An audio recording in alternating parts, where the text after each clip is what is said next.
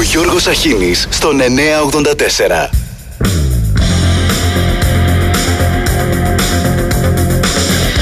Καλημέρα, καλημέρα και καλή εβδομάδα. Δευτέρα, 8 μήνας και να συνεννοηθούμε εξ αρχής. Φτάνει, παιδιά, γκώσαμε χρόνια πολλά και καλές χρονιές. Είμαστε στο 8ο 24ωρο και πείτε μου τι καλές χρονιές ακριβώς. Μόνο αυτό το βρεφικό γάλα με θηριώδεις αυξήσεις 213% αρκεί για να καταλάβετε τη χρονιά. Και μη μου πείτε ότι είναι κάτι που ακολουθεί τις ανατιμήσεις στα τρόφιμα. Αγνοούμε το γεγονός πως αυτές οι ανατιμήσεις σε συνδυασμό με τις τιμές των ακινήτων, τα πανάκριβα ενίκια, τα απαγορευτικά επιτόκια δανεισμού για αγορά κατοικίας, τους χαμηλούς μισθούς, τις ελλείψεις παιδικών σταθμών, σχεδόν απαγορεύουν σε νέους να κάνουν οικογένεια και να αποκτήσουν παιδιά. Και όταν το κόστος στέγασης ως ποσοστό του διαθέσιμου εισοδήματος των νοικοκυριών στην Ελλάδα διαμορφώθηκε σε 34,2 έναντι 19,9 που ήταν στο μέσο όρο της Ευρώπης καταλαβαίνετε τι ακριβώς συμβαίνει. Να μην βάλω τα ζητήματα στο χώρο της παιδείας, στο χώρο της υγείας και θα καταλάβετε πού πάει το πράγμα. Κατά συνέπεια, φτάνει μέχρι εδώ. Τα χρόνια πολλά τώρα θα τα λέμε σε αυτούς που γιορτάζουν και μέχρι εκεί. Πάμε τώρα στα άλλα, τα βαθιά.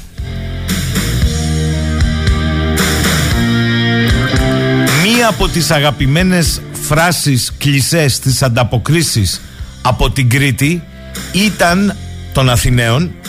Αυτό το σουκού ο κύριος Μπλίνκεν από το νησί της Κρήτης. Κατά το νησί της Αφροδίτης που λέμε για την Κύπρο. Ρε παιδιά η Κρήτη είναι το νησί. Δεν είναι γυναίκα από την οποία πήρε το όνομά της το νησί εκτός κι αν η μόρφωση έχει φτάσει σε τέτοιο βάθος ώστε όλοι γνωρίζουν αυτό που αλλιεύεται στο διαδίκτυο κογκλάροντας. Η Κρήτη ήταν η ονομασία μιας από τις νύμφες των Εσπερίδων. Εντάξει παιδιά, εντάξει. Το νησί της Κρήτης. Γύρω γύρω από την Κρήτη έχει και άλλα νησιά, νησάκια, νησίδες, βραχονησίδες, υφάλους, σκοπέλους και θαλάσσιες ζώνες. Που δεν θα τις δούμε όπως φαίνεται. Υπήρξε και αθηναϊκό κανάλι που το τερμάτισε τελείως διότι έμπλεξε το σπίτι στο ακροτήρι με το σπίτι της Χαλέπας και μας είπε ότι στο σπίτι του ακροτηρίου υπογράφτηκε η περίφημη συμφωνία της Χαλέπας. Καλά πάτε. Ο Υπουργός Εξωτερικών των Ηνωμένων Πολιτειών συνομίλησε στο ακροτήρι με το Μητσοτάκι και στην Κωνσταντινούπολη με τον Ερντογάν. Μας ζαλίσαν όλοι τα πελέ με τα F-35 και τα F-16. Η βασική συνομιλία ήταν για τον τρόπο με τον οποίο θα έρθουν οι δύο χώρες πιο κοντά με αμερικανική εγγύηση. Και ο νοόν νοήτο. Αυτό ανέδειξε στις δηλώσεις του ο ίδιος ο Μπλίνκεν που στο αεροδρόμιο Χανίων πριν αναχωρήσει για την Ιορδανία, για το Αμάν. Επί 25 λεπτά έκανε δηλώσεις και είχαμε ερωταπαντήσεις στις οποίες μετήχαν οι δημοσιογράφοι που το συνόδευαν. Ούτε ένα ελληνικό δίκτυο δεν σκέφτηκε να πάει στο αεροδρόμιο που έφευγε ή να διαπιστευτεί στη συνοδεία. Τα μάθαμε από άλλα μέσα. CNN, BBC και πάει λέγοντας. Διότι εδώ είχαμε το αφήγημα θα μας δώσουν τα F-35 και δώσ' του πανηγύρια διότι θα μας τα δώσουν συνδέονται δεν συνδέονται με τα F-16 της Τουρκίας επειδή είμαστε πιστοί και καλοί σύμμαχος και επειδή έχουμε δώσει τα πάντα από την Αλεξανδρούπολη μέχρι τη Σούδα. Μισό λεπτό, τι εννοούν θα μας τα δώσουν, δεν θα τα πληρώσουμε; Διότι να πανηγυρίζεις για τα μπικικίνια που θα διαθέσεις για, τα, για τις πλατφόρμες τις οποίες τελικώς είναι αναμφίβολο που θα τις χρησιμοποιήσεις είναι άλλο θέμα από το να στα δώσουν τζαμπέ. Αφού είμαστε οι καλοί σύμμαχος. Κατά τα άλλα, ο πρέσβης Αϊφαντής επιβεβαιώθηκε 1000%. Όχι 41, 1000%. Ένα από τα βασικά τραπεζάκια της συζήτησης είναι ο όλο και μεγαλύτερος βαθμός εμπλοκής από, τον ελληνικ... από τις ελληνικές ένοπλες δυνάμεις στην Ερυθρά θάλασσα. Μετά πείτε μου εμένα ότι όσα είπε ο Συρίγος ήταν τυχαία. Ο Μπλίνκεν λοιπόν πήγε στην πόλη με F-16 και προσγειώθηκε στα Χανιά με F-35 και επειδή είμαστε αξιόπιστοι σύμμαχοι είπα θα πουλήσουν εξοπλισμούς δισεκατομμυρίων. Αυτό και αν είναι επιτυχία. Εν τω μεταξύ αν τα βάλετε κάτω θα ακούσετε πολλά πράγματα για τον αξιόπιστο σύμμαχο που έχει δώσει τη Σούδα, την Αλεξανδρούπολη, το Στεφανοβίκιο μέχρι που βυθίστηκε και πολλές άλλες διευκολύνσεις. Το ότι σπεύσαμε από τους πρώτους να στείλουμε όπλα στην Ουκρανία και για τα F-35 ετοιμάζουμε φιέστα. Τώρα αν πληκτρολογήσετε μόνοι σας θα καταλάβετε ότι οι χώρες που έχουν προμηθευτεί F-35 τα έχουν προμηθευτεί χωρίς να συνοδεύουν με την Τουρκία για τις ανάγκες του ΝΑΤΟ και πάντως όχι τις δικές τους. Έχουμε και κάτι άλλο αυτό το σουκού. Ανακαλύψαμε τα drones. Διότι όλοι άρχισαν να απαγγέλουν οι αναλυτές και οι δημοσιογράφοι περισπούδαστα τις θεωρίες τους γι' αυτά. Τώρα αν μπορούν να ορίσουν τη διαφορά των drones από τα μη επανδρομένα είναι άλλο θέμα.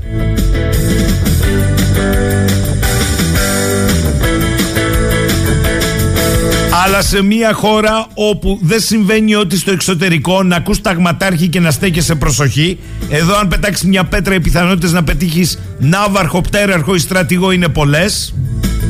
Αφού έχουμε ένα ε, σύστημα που στήθηκε κατά τρόπο που απαξίωσε και το στρατό με αποτέλεσμα να κοντεύουμε να μοιάσουμε σε άλλες χώρες στον αριθμό των στρατηγών με πλάκα τα γαλόνια και να μην συζητάμε ένα υγιές αμυντικό σύστημα να θυμίσω τι έγινε τα 400 στρατόπεδα από την επικράτεια που θα καταργούνταν και πόση θα ήταν η εξοικονόμηση πόρων. Το ξεχάσαμε. Εν πάση περιπτώσει, έθνη ανακαλύψαμε τα drones, αγνοώντας ότι από τις αρχές δεκαετίας του 80 η Ελλάδα είχε βρεθεί στην πρωτοπορία, ενώ σήμερα είναι ο αγαπημένος πελάτης κάθε λογής προμηθευτών drones. Ας μας εξηγήσουν πως είναι δυνατόν να ολιγορεί χώρα παράδεκτα στο θαλάσσιο και αεροπορικό στόλο και να ασχολούνται μόνο με τα επικοινωνιακά αφηγήματα ότι θα μας δώσουν ως πιστούς συμμάχους έναντι καταβολής F-35. Το ωραίο είναι ότι έχουμε διαφο- διαρροές ότι δίθεν διαπραγματευόμαστε ένα πλούσιο πακέτο υποστήριξης από τις ΗΠΑ των ενόπλων δυνάμεων. Ελπίζω να μην ετοιμάζονται να φορτώσουν κάθε λογή σαπάκι που αποσύρεται από τις Αμερικανικές ενόπλες δυνάμεις. Καλές οι δημόσιες σχέσεις, αλλά αν οι μεγάλοι σύμμαχοι αρνούνται τη δυνατότητα να αμυνθούμε αποτελεσματικά για να μην διαταράξουν τις ισορροπίες με την Τουρκία, είναι αυτοκτονικό εμείς να αποδοχόμαστε χάντρες, δηλαδή σκέτες πλατφόρμες ως αντάλλαγμα. Στο κάτω-κάτω ας αντιγράψουμε τη στρατηγική που ο Ερντογάν χρησιμοποιεί εναντίον μας. Δεν μου δίνεις λέει στους Αμερικάνους. Παλού. Γιατί το δεδομένο μπορεί να τον αγαπούν αλλά ανταμείβουν αυτόν που λέει όχι. Την είδα την παράσταση στο TikTok.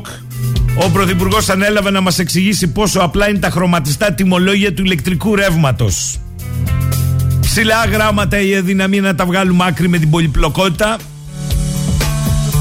η πραγματικότητα δεν είναι σύνθετη και δυσνόητη Είναι πολύ απλή Δεν έχεις Άστο να πάει μόνο του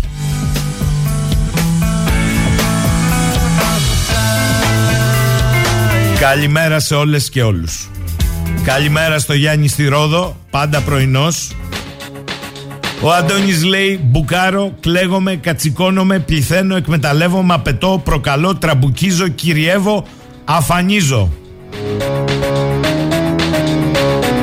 Και μιλάει για τη ζούγκλα στην οποία έχει μετατραπεί η Ελλάδα.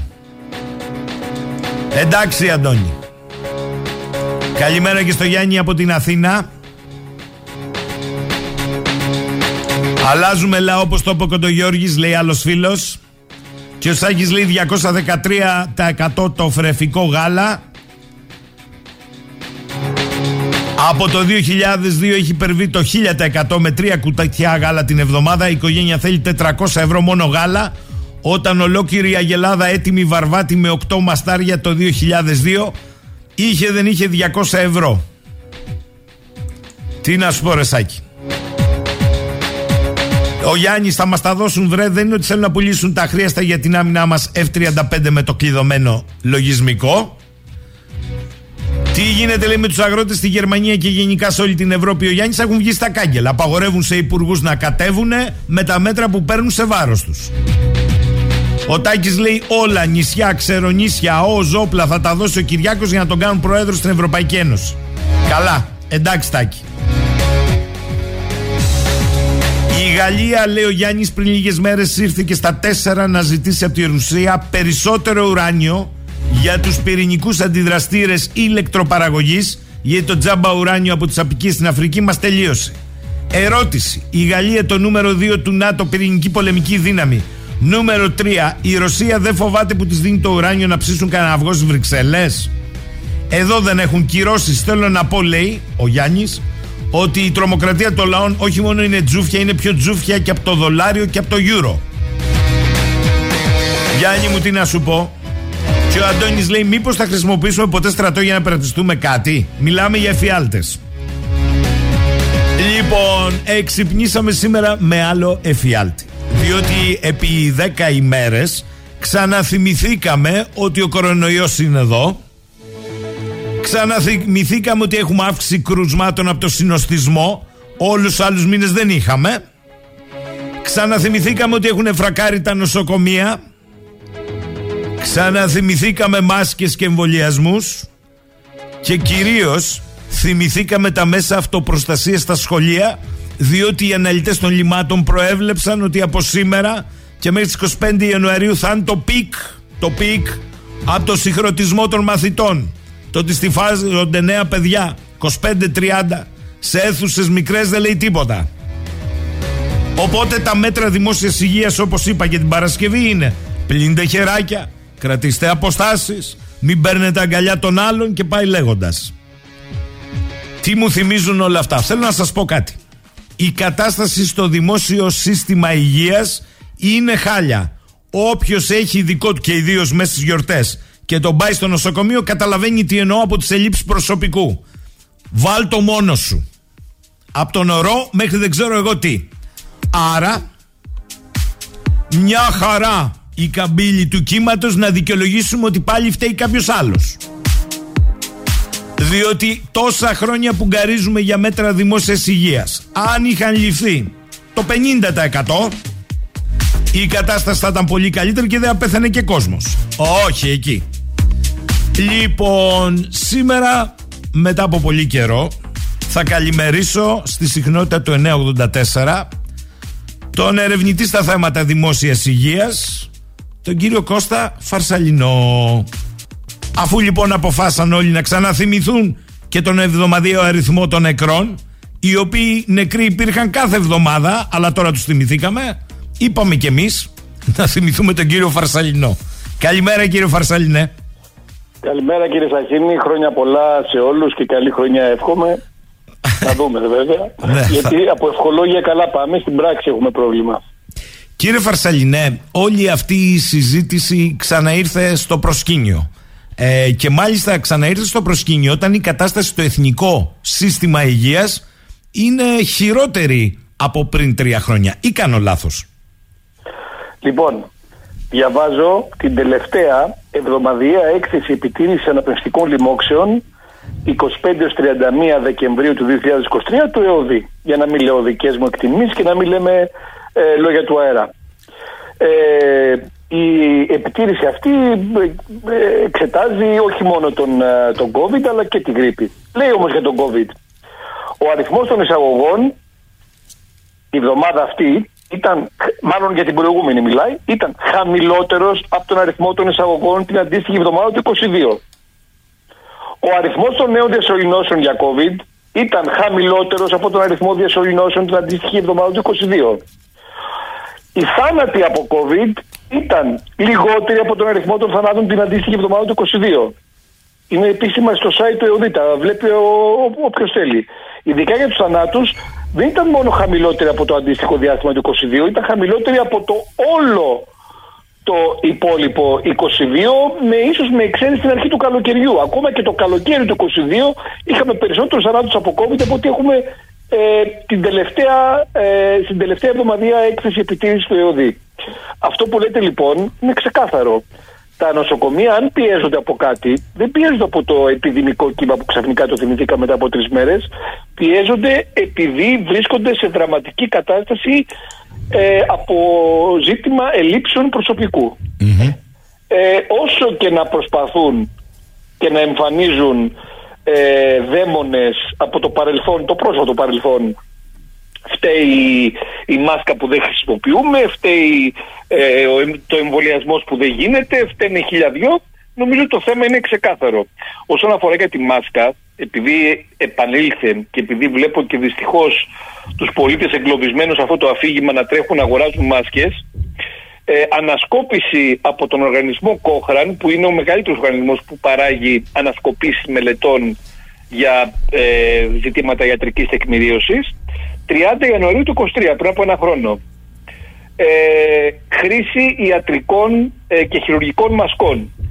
Σε σύγκριση με τη μη χρήση, το διαβάζω, δεν το λέω, δεν είναι δικά μου λόγια, τα διαβάζω από την περίληψή τους σε σύγκριση με τη μη χρήση μάσκας στις κοινοτικές μελέτες, μελέτες στην κοινότητα δηλαδή, η χρήση μάσκας μπορεί να έχει ελάχιστη ως καθόλου διαφορά στον αριθμό των ατόμων που προσβλήθηκαν από μια ασθένεια που μοιάζει με γρήπη ή ασθένεια τύπου COVID-19.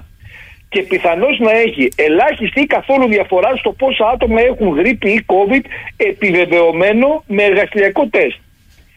Μάσκες νη 95, το δεύτερο και τελευταίο και τελειώνω με αυτό. Σε σύγκριση με την χρήση ιατρικών ή χειρουργικών μασκών, η χρήση αναπνευστικών συσκευών E95 πιθανώς να έχει ελάχιστη ω καθόλου διαφοράς στο πόσα άτομα έχουν επιβεβαιώσει γρήπη και μπορεί να έχει ελάχιστο καθόλου διαφοράς στα πόσα άτομα νοσούν από μια ασθένεια που μοιάζει με γρήπη ή άλλη αναπνευστική νόσο τύπου COVID. Αυτά. Που, Γιατί, που σημαίνει ε, αυτό, κύριε. κύριε ναι, ναι. και ας δικαιολογήσω και τον εαυτό μου, και εγώ στις αρχές του 2020 και μέσα στην εκπομπή σας, ήμουν υπέρ της μαζικής χρήσης μάσκας φυσικά μόνο σε κλειστούς χώρους και όχι αυτή η γραφική αστείωτητα από τον Οκτώβριο του 2020 που ξεκίνησε να φοράμε μάσκα όταν περπατάμε στον δρόμο, επειδή μας ανάγκασαν βέβαια και φτάσαμε στο σημείο να βλέπουμε και κάποιους πάνω σε μοτοσυκλέτες να φορούν μάσκα. Ε, λέγαμε τότε, ελήψη όμως επιστημονικών δεδομένων και τεκμηρίωσης ότι εντάξει, αρχή της πανδημίας είναι τι να κάνουμε, ας φορέσουμε μια μάσκα σε κλειστούς χώρους. Έχουν περάσει από τότε πάνω από τρία χρόνια, τρισήμιση χρόνια δηλαδή, και συνεχίζουμε να, με, για, να μιλάμε για μέτρα τα οποία δεν έχουν καμία απολύτως τεκμηρίωση. Και πώς να δουλέψει η μάσκα κύριε Σαχίνη στην κοινότητα, όταν εσείς την πιάνετε με το χέρι και τη βάζετε. Βγαίνετε από κάπου, τη βγάζετε, τη βάζετε στην τσέπη, τη αφήνετε στο τραπέζι, τη βάζετε στη δουλάπα, τη βάζετε σε ένα σιρτάρι, την ξαναπιάνετε με τα χέρια και την ξαναβάζετε. Στην κολότσεπη που είναι το πιο συχνό; Στην κολότσεπη. Που είναι το δηλαδή, πιο συχνό; Έχει καμία σχέση με τη χρήση μάσκας όπως κάνει ένας επαγγελματίας υγείας μέσα σε ένα χειρουργείο, για παράδειγμα; Νομίζω ότι είναι αστεία. Άρα λέτε, κύριε, Φαρσε... κύριε Φαρσαλινέ, άρα λέτε ότι θα είχε ένα νόημα σε κλειστούς χώρους με πολύ έντονο συχνοτισμό και κάτω από εξαιρετικά προσεκτικές συνθήκες και δεν το λέτε εσείς, λέτε τι λένε οι ανασκοπείς των ερευνών εκεί ίσως είχε ένα νόημα. Αλλά όλα τα άλλα. Εγώ έλεγα ε, τώρα η ανασκόπηση λέει ότι δεν έχει νόημα ούτε εκεί. Δεν μιλάει η ανασκόπηση μόνο για τους ανοιχτούς χώρους. Μιλάει για οτιδήποτε μελέτη έχει γίνει με τη μάσκα ακόμα και σε κλειστούς χώρους ε, εξατομικευμένο, ο καθένας να κάνει τι θέλει. Αλλά μην περιμένει σωτηρία από τη μάσκα, ειδικά έτσι όπως τη φοράει. Η μάσκα, κύριε Σαχίνη, είναι μιας χρήσης. Ξέρετε τι σημαίνει αυτό; Άπαξ και τη φόρεσες και για περιορισμένο χρονικό διάστημα, τη βγάζεις και την πετάς. Και την βγάζεις με ειδικό τρόπο. Δεν τη βγάζεις όπως να είναι. Ούτε τη βάζεις στην τσέπη αν την ξαναβάλεις, ούτε τη βάζεις στη σιρτάρι αν την ξαναβάλεις, ούτε τη βάζεις ένα ντουλάπι και την αφήνεις και όποτε θυμηθείς την ξαναβάζεις τη βάζεις και τη βγάζεις κυρίως με συγκεκριμένο τρόπο και την πετάς. Ποιος το έκανε αυτό, εξηγήστε μου τα αυτά τα χρόνια. Κανείς. Τι, θα, θα πούμε αστεία τώρα εδώ. Κοιτάξτε, υπάρχει ένα θέμα.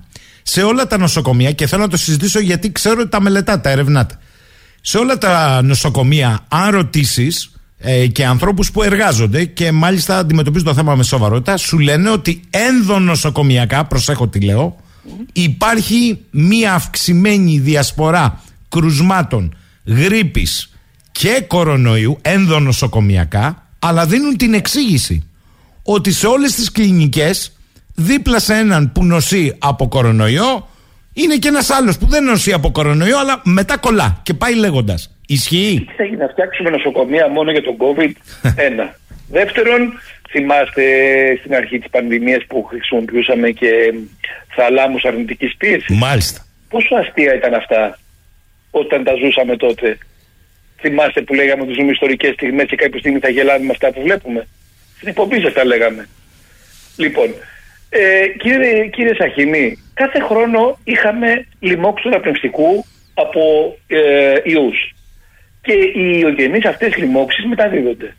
Ποτέ στην ιστορία δεν είχαμε ξεχωριστό θάλαμο να βάζουμε μια ιογενή λοιμώξη αναπνευστικού. Το ίδιο θα συμβεί και με τον COVID. Τι να κάνουμε; Ούτε ξεχωριστά νοσοκομεία μπορούμε να έχουμε, ούτε απομονωμένους θαλάμους να βάζουμε ασθενείς που χρειάζονται νοσηλεία και έχουν μια αναπνευστική λίμωξη. Και με τη γρήπη έτσι κάναμε.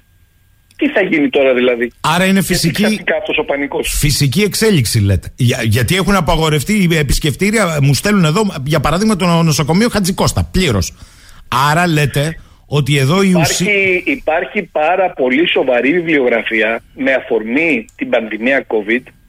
Ε, υπάρχει πάρα πολύ σοβαρή βιβλιογραφία για τις τραγικές συνέπειες της απαγόρευσης επισκεπτηρίων.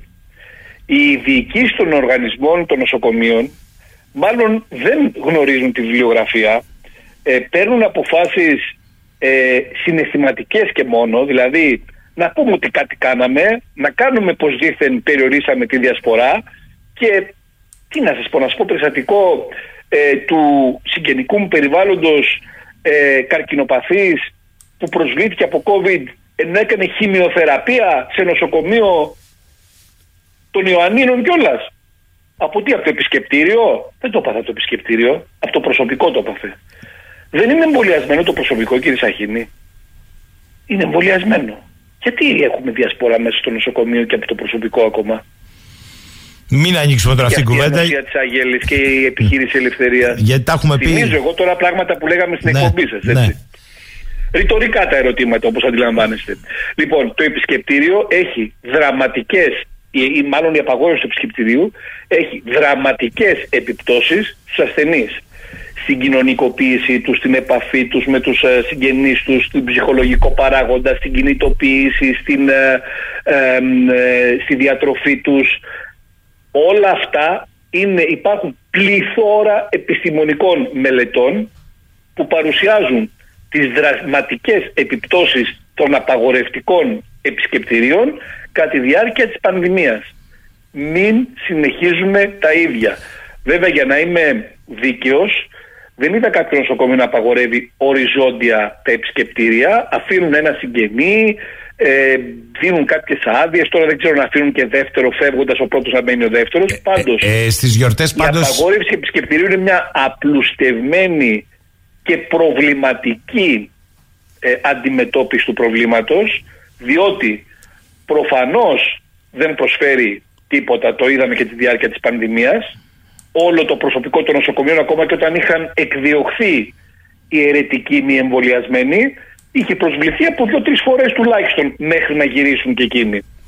Ε, ταυτόχρονα δημιουργεί πάρα πολύ σοβαρά προβλήματα. Οφείλουν οι διοικήσεις να είναι ενημερωμένες και θα πρέπει και οι διοικητές του νοσοκομείου να είναι μορφωμένοι άνθρωποι. Τι σημαίνει αυτό, να έχουν παιδεία και να έχουν και γνώση για το αντικείμενο και να διαβάζουν την επιστημονική βιβλιογραφία. Βρήθη η επιστημονική βιβλιογραφία μελετών για τις βλάβες που προκαλούν τα απαγορευτικά των επισκεπτηρίων κύριε Σαχίνη. Ε, έχει και μια άλλη εξήγηση γιατί ε, γνωστοί εδώ μας λέγαν ότι μέσα στις γιορτές ε, συγγενείς τους μεγάλης ηλικίας με άλλα προβλήματα εισήχθησαν στο νοσοκομείο με κορονοϊό. Τους απαγορεύτηκε η προσέγγιση. Όταν επιχείρησαν ε, καταδρομικά να εισέλθουν στους θαλάμους διαπίστωσαν λόγω της ε, έλλειψης προσωπικού ένας νοσηλευτής έπρεπε να καλύψει δύο και τρεις κλινικές με αποτέλεσμα ούτε η στοιχειώδης καθαριότητα που να προλάβει δηλαδή ο άνθρωπος δεν υπήρχε. Και Άρα, μήπως κρύβουμε έτσι. Έχει γίνει στη διάρκεια της πανδημίας. έχουν πεθάνει άνθρωποι από ποσιτισμό νοσηλευόμενοι. Διότι δεν υπήρχε κανένας να τους ζητήσει. Και το λέω, όχι θεωρητικά, το λέω γιατί επίσημα βγήκε αναπληρώτρια καθηγήτρια εκτινιατρικής με συγχωρείτε στο ΑΠΙΘΙΤΑ και κατήγγειλε τέτοιο περιστατικό με τον πατέρα της. Ονομαστικά η γυναίκα βγήκε. Υπάρχει συνέντευξή της μιας-δυο ώρων στο, στο, στο YouTube. Ονομαστικά, με το όνομά της. Και το νοσοκομείο ανέφερε και ότι πέθανε από ποσοστισμό ο πατέρας της, ενώ νοσηλευόταν. Έχουν γίνει εγκλήματα τη διάρκεια της πανδημίας. Η δικαιοσύνη δεν ξέρω πού βρίσκεται ή δεν ξέρω αν οι συγγενείς αποφάσισαν να κινηθούν δικαστικά, διότι εδώ μιλάμε για ποινικά κολάσιμα αδικήματα. Λέει ο Ρέστης εδώ, καλημέρα λέει κύριε Φαρσέλινα. Έχω μία απλή ερώτηση. Πέρα από τον COVID, έχει αρχίσει από τα μέσα Οκτωβρίου ένα σερί γρήπης, βήχα και ξανά τούμπαλιν και δώσ' του πάλι από την αρχή. Το ζούμε πολύ, κρατά εβδομάδες. Έχει παίξει ρόλο κάτι και το ανασωπητικό μας; Έχει πέσει τόσο χαμηλά; Κοιτάξτε, αυτό είναι ένα σύνθετο ζήτημα. Καταρχάς, ε, πάρα πολλοί από αυτούς οι οποίοι ε, στήριζαν, υποστήριζαν φανατικά και μάλιστα και ε, με, αμφίβολους, με αμφίβολης ηθικής μεθόδους ε, τα περιοριστικά μέτρα, τους αποκλεισμούς, τα lockdown κτλ. έχουν ήδη παραδεχθεί ότι όλα αυτά δημιούργησαν πρόβλημα στο, στο, στο ανασωπητικό μας και μας κάνει πιο επιρρεπείς και σε άλλες λοιμώξεις, μόνο στον COVID, αλλά και σε άλλες λοιμώξεις και ιογενείς και βακτηριακές. Θυμίζω την ιστορία του στρατόκου στα παιδιά. Το πιο αστείο από όλα είναι ότι ενώ οι ίδιοι το παραδέχονται ότι τα μέτρα που πρότειναν, χωρίς βέβαια να απολογούνται γι' αυτό, προκάλεσαν την καταστολή του αναπευστικού, τι σου συστήνουν τώρα, να ξαναπάρεις τα ίδια μέτρα; Πόσο πιο παράδοξο και πόσο πιο φαύλος κύκλος από αυτό, ε, κύριε Σαχίνη; Είναι δεδομένο ότι όλα τα μέτρα των περιορισμών οδήγησαν και αυτό έγινε, γίνει συζήτηση, έχει ξεκινήσει από το καλοκαίρι του 2021, δεν είναι καινούργια συζήτηση ε, και ειδικά στα παιδιά δημιούργησε τεράστιο πρόβλημα στην ορίμανση του νοσοποιητικού τους.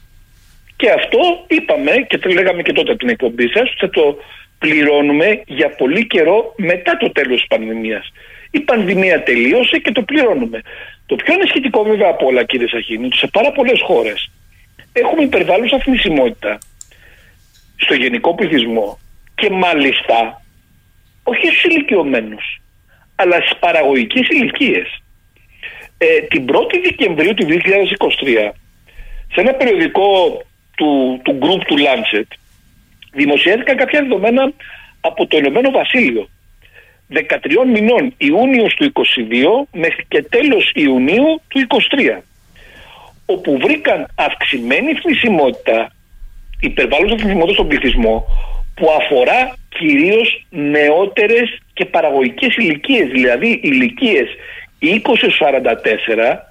και 45-64 με 15% αύξηση αν θυμάμαι καλά στους 20 ε, με 40 και 11% αύξηση ε, στην επόμενη ηλικιακή ε, ομάδα, αύξηση ε, στους θανάτους. Σε σχέση με το αναμενόμενο. Και μάλιστα είχαν 22% αύξηση των θανάτων στο σπίτι, όχι σε νοσοκομείο μετά από νοσηλεία για κάποιο πρόβλημα υγείας. 22% αύξηση των θανάτων στα σπίτια και Ποια ήταν τα αίτια, γιατί εκεί έχουν και δεδομένα και για τα αίτια. Καρδιακιακά το μεγαλύτερο ποσοστό, υπατική νόσος, αναπνευστικές λοιμώξεις και διαβήτης. Και όταν λέω καρδιακιακά εννοώ και κεφαλικά επεισόδια, εννοώ και ισχυμική καρδιοπάθεια και καρδιακή ανεπάρκεια όλα μαζί. Λοιπόν, για ποιο λόγο κύριε Σαχίνη πεθαίνουν άνθρωποι 20-44 και 45-64 από τον COVID, όχι βέβαια, διότι ο COVID, ειδικά στι 20 με 44, δεν κάνει θανάτους πουθενά στον κόσμο. Για ποιο λόγο συμβαίνει αυτό, και όχι μόνο στην Αγγλία, η Αγγλία έβαλε τα στοιχεία. Και στις Ηνωμένες Πολιτείες γίνεται το ίδιο και σε πάρα πολλές ευρωπαϊκές χώρες γίνεται το ίδιο. Δεν μιλάει κανένας. Στην Αγγλία, βέβαια, έχουν ξεκινήσει μια έρευνα στο, ε, στη, στη Βουλή και συζητιέται το θέμα. Δεν ξέρουν βέβαια και αυτοί ακριβώς τι και πώς και γιατί συμβαίνει δεν έχουν ακόμα το ψάχνουν, πάρα πολλά στοιχεία. Εμείς όμως δεν έχουμε και τίποτα.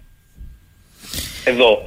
Ακούμε για ευνίδιους θανάτους, δεν μας έχει πει κανένας. Είναι παραπάνω, είναι λιγότεροι από ότι αναμέναμε και από όταν τα προηγούμενα χρόνια. Μία εξήγηση που δίνει. Είναι η ελληνική καρδιολογική εταιρεία και λέει το 2023 ήταν ε, έτος ευνίδιων θανάτων. Δεν μα λένε όμως είναι παραπάνω, είναι λιγότερες, έτυχε και το ονομάσαμε έτος ευνίδιων θανάτων. Τι συμβαίνει, αφήνουν και συντηρείται μία συζήτηση ατεκμηρίωτη και δεν δίνουν καμία απάντηση. Αυτό δημιουργεί βέβαια πάρα πολλά ερωτήματα. Ε, θέλω να σας ε, ρωτήσω, μία εξήγηση που δίνουν είναι ότι ε, πριν από τον κορονοϊό, πριν την πανδημία δηλαδή, δεν δίναμε τόσο σημασία στους θανάτους αυτούς τους ξαφνικούς. Και ότι αρχίσαμε να καταγράφουμε τα πάντα μετά την πανδημία. Πώς τα ακούτε αυτό; Εγώ είπα να μας δώσουν, ε, εγώ δεν είπα αν είναι ή όχι αυξημένη. Αυτό που λέτε είναι μια θεωρία. Νούμερα θα μας δώσει κανένας.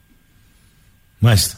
Γιατί δεν μας δίνουν τα νούμερα; Ε, λέει Είναι πάρα πολύ απλό. Ακούστε κύριε Σαχίνη, ευθύνη θανάτοι υπήρχαν πάντα. Στις ομάδες μέχρι 40 ετών υγιείς, χωρίς πρόβλημα υγείας, είχαμε περίπου 1,5 ευνίδιο θάνατο ανά 100.000 πληθυσμό. Στην Ελλάδα ξέρετε πόσο αντιστοιχεί αυτό; Περίπου 80-90 θάνατο το χρόνο. Έχουμε παραπάνω σήμερα, εννοώ σε αυτούς, ε, γιατί ευνίδιο θάνατο μπορεί να έχει κάποιος 70 ετών. Μιλάμε για μέχρι 35-40 ετών υγιείς. Και από 5 και πάνω για να μην έχουμε και τους ευνίδιους θανάτους στα νεγουνά. Λοιπόν, έχουμε παραπάνω, έχουμε λιγότερους, έχουμε τους ίδιους. Και τι φταίει, η κλιματική αλλαγή που λένε κάποιοι. Η κλιματική αλλαγή δεν προκαλεί διαφορές μεταβολές μέσα σε ένα χρόνο και σε δύο.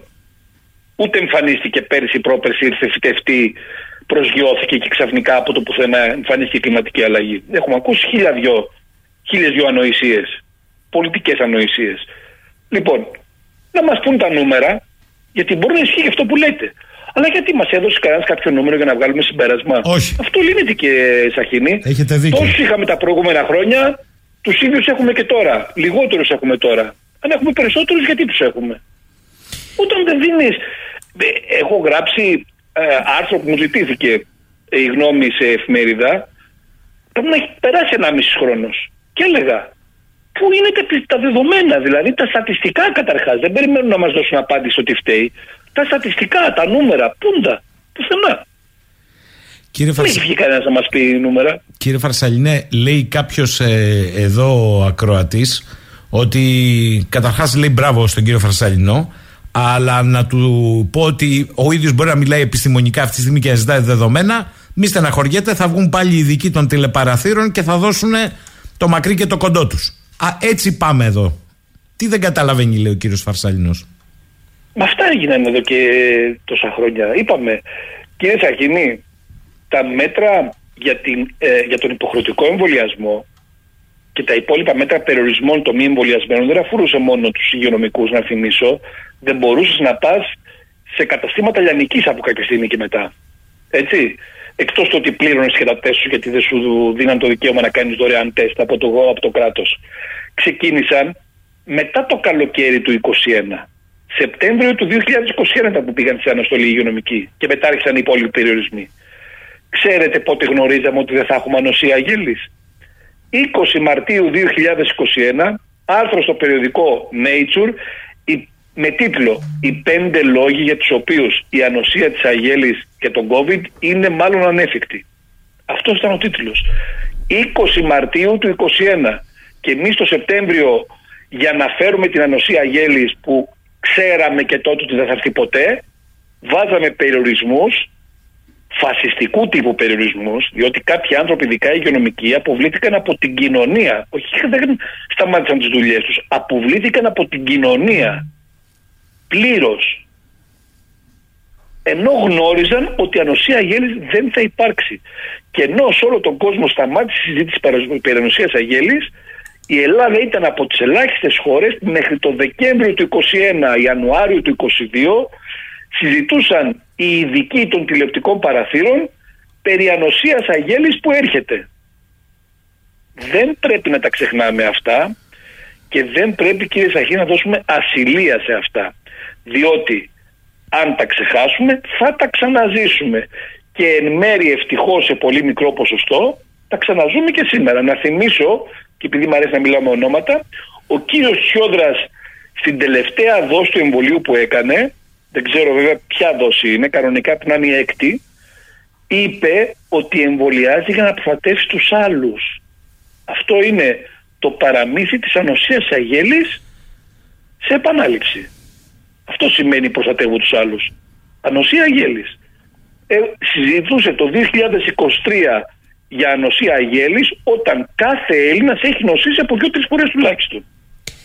Θέλω να σας φέρω λίγο στο σήμερα. Νομίζω ότι η λογική σηκώνει τα χέρια ψηλά, όχι η επιστήμη, απλά η λογική, έτσι. Θέλω να σας φέρω λίγο στο σήμερα. Ανοίξαν τα σχολεία και ακούσαμε τις συστάσεις και τα μέτρα ε, που οι συστάσεις αυτές ονοματίστηκαν και μέτρα δημόσιας υγείας. Είναι μέτρα δημόσιας υγείας αυτά για τα σχολεία. Ε, κύριε Σαγίνη, όταν άκουσα ότι θα ανακοινωθούν μέτρα για τα σχολεία, να σας πω την αλήθεια, ανησύχησα.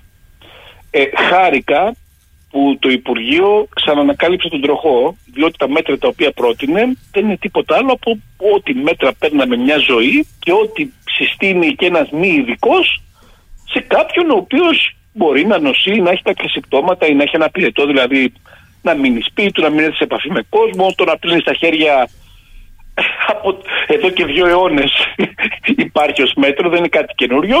Ε, ανακουφίστηκα λοιπόν όταν είδα το Υπουργείο στην προσπάθειά του πάλι να πει ότι κάτι κάνω και ότι να εγώ λαμβάνω μέτρα, ε, εμφανίζεται να ξανανακαλύψει τον τροχό και να προτείνει μέτρα τα οποία τα ξέρει ο καθένας θα πάρει σπίτι του και τα γνωρίζει χωρίς να είναι καν ειδικός. Μέτρα ε, προτείνει.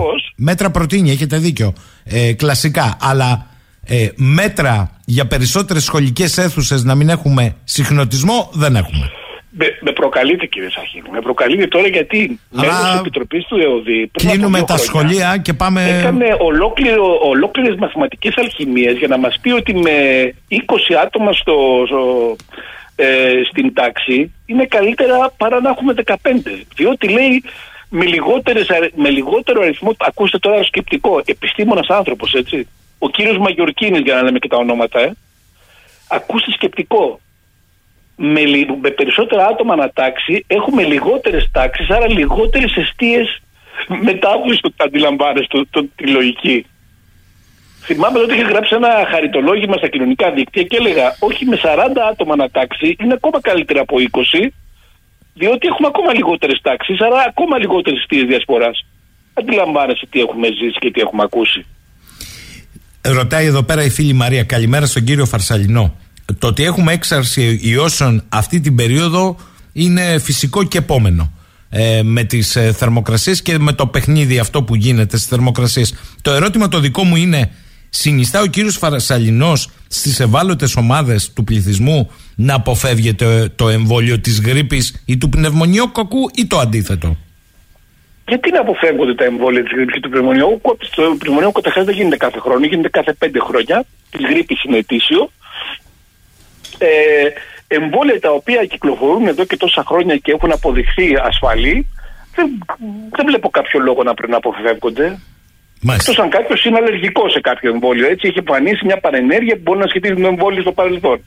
Αυτά βέβαια πάντα, γιατί πάντα ο εμβολιασμός σε συνεννόηση με τον προσωπικό γιατρό γινόταν, πάντα θα γίνεται με συνόηση με τον προσωπικό γιατρό. Αλλά ο λόγος να αποφευθούν εμβόλια τα οποία κυκλοφορούν εδώ και χρόνια και τα οποία ε, τουλάχιστον έχουν ένα προφίλ ασφάλειας αποδειγμένο, δεν βλέπω τον λόγο να υπάρχει.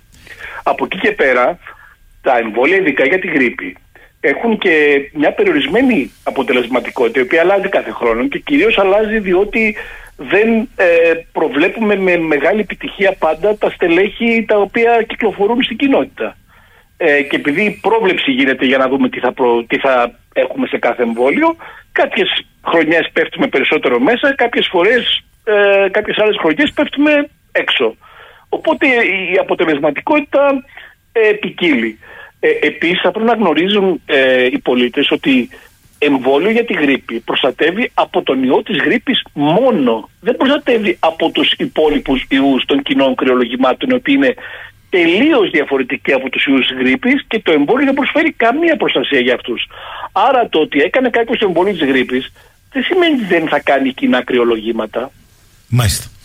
Τώρα θέλω να φύγουμε από, από αυτό τον άξονα ε, κύριε Φαρσαλινέ, και επειδή είμαστε στην αρχή του 24, στις πρώτες 8 ημέρες, και το 23 που έφυγε, αλλά και τα προηγούμενα χρόνια, φαίνεται όμως ότι τώρα είναι πιο συστηματοποιημένο. Έχει ανοίξει ένας διάλογος ε, μεταξύ του τι είναι επιστήμη και τι είναι επιστημονοσύνη τελικώς. Εδώ τι έχετε να μας πείτε; Έχω κάνει και παρουσίαση σε ένα επιστημονικό συνέδριο για αυτό το θέμα, ξέρετε. Ε, με αφορμή βέβαια άλλη θεματολογία, αλλά ε, που τέριαζε απόλυτα και με το σκεπτικό του COVID. Κοιτάξτε, ε, είχαμε πει από την εκπομπή από το 2021, μην πω από τα τέλη του 2020, ότι το ζήτημα τελικά και της πανδημίας είναι ένα κατεξοχήν πολιτικό θέμα. Δεν ήταν καθόλου επιστημονικό το θέμα. Η επιστήμη χρησιμοποιήθηκε από τους πολιτικούς και χρησιμοποιήθηκε και με τρόπο ο οποίος είναι προσβλητικός για, για την επιστήμη, προσβλητικός για τους επιστήμονες και προσβλητικός για την κοινωνία κυρίως. Ε, το ζήτημα όμως δεν είναι μόνο η ιατρική και μόνο ο COVID. Αυτό είναι ένα γενικότερο φαινόμενο. Πάρτε για παράδειγμα, κύριε Σαχίνη, την κλιματική αλλαγή. Κλιματική αλλαγή, όλο το σκηνικό της κλιματικής αλλαγής βασίζεται σε μια συσχέτιση μεταξύ ε, αύξηση θερμοκρασίας, γιατί υπάρχει αύξηση θερμοκρασίας, δεν αμφιβάλλει κανένας γι' αυτό, και ε, ε, ε, περιεκτικότητας της ατμόσφαιρας διοξείδου του άνθρακα. Συσχέτιση. Αν σας πω εγώ λοιπόν ότι πριν από λίγους μήνες βγήκε μια μελέτη και λέει ότι δημοσιευμένη σε επιστημονικό περιοδικό ότι όσοι περισσότεροι εμβολιασμοί το 2021 αναλύοντας 30 χώρες τόσο περισσότερη η υπερβάλλουσα θνησιμότητα την επόμενη χρονιά. Ξέρετε τι θα πούν; Ότι αυτό είναι μια συσχέτιση στατιστικά σημαντική. Προσέξτε, για κάθε 1% αύξησης εμβολιασμούς, η μελέτη έδειξε 0,1 για κάθε 1% αύξηση, 0,1% αύξηση στην ξημότητα στο γενικό πληθυσμό. Θα πούν όλοι και θα έχουν δίκιο. Είναι μια συσχέτιση που δεν σημαίνει απαραίτητα ότι υπάρχει και αιτιολογική σχέση, ότι δηλαδή φταίει το εμβόλιο, θα πρέπει να διερευνηθεί περαιτέρω.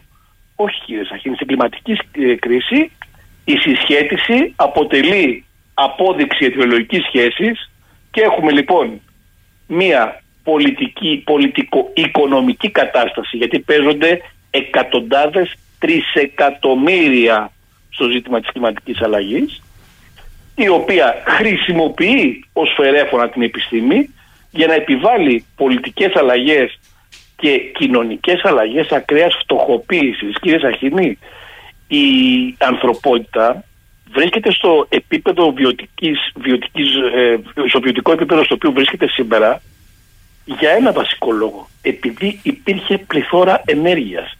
Η ενέργεια και ο πληθυσμός αυξάνονται γραμμικά. Έχουν γραμμική απόλυτη συσχέτιση.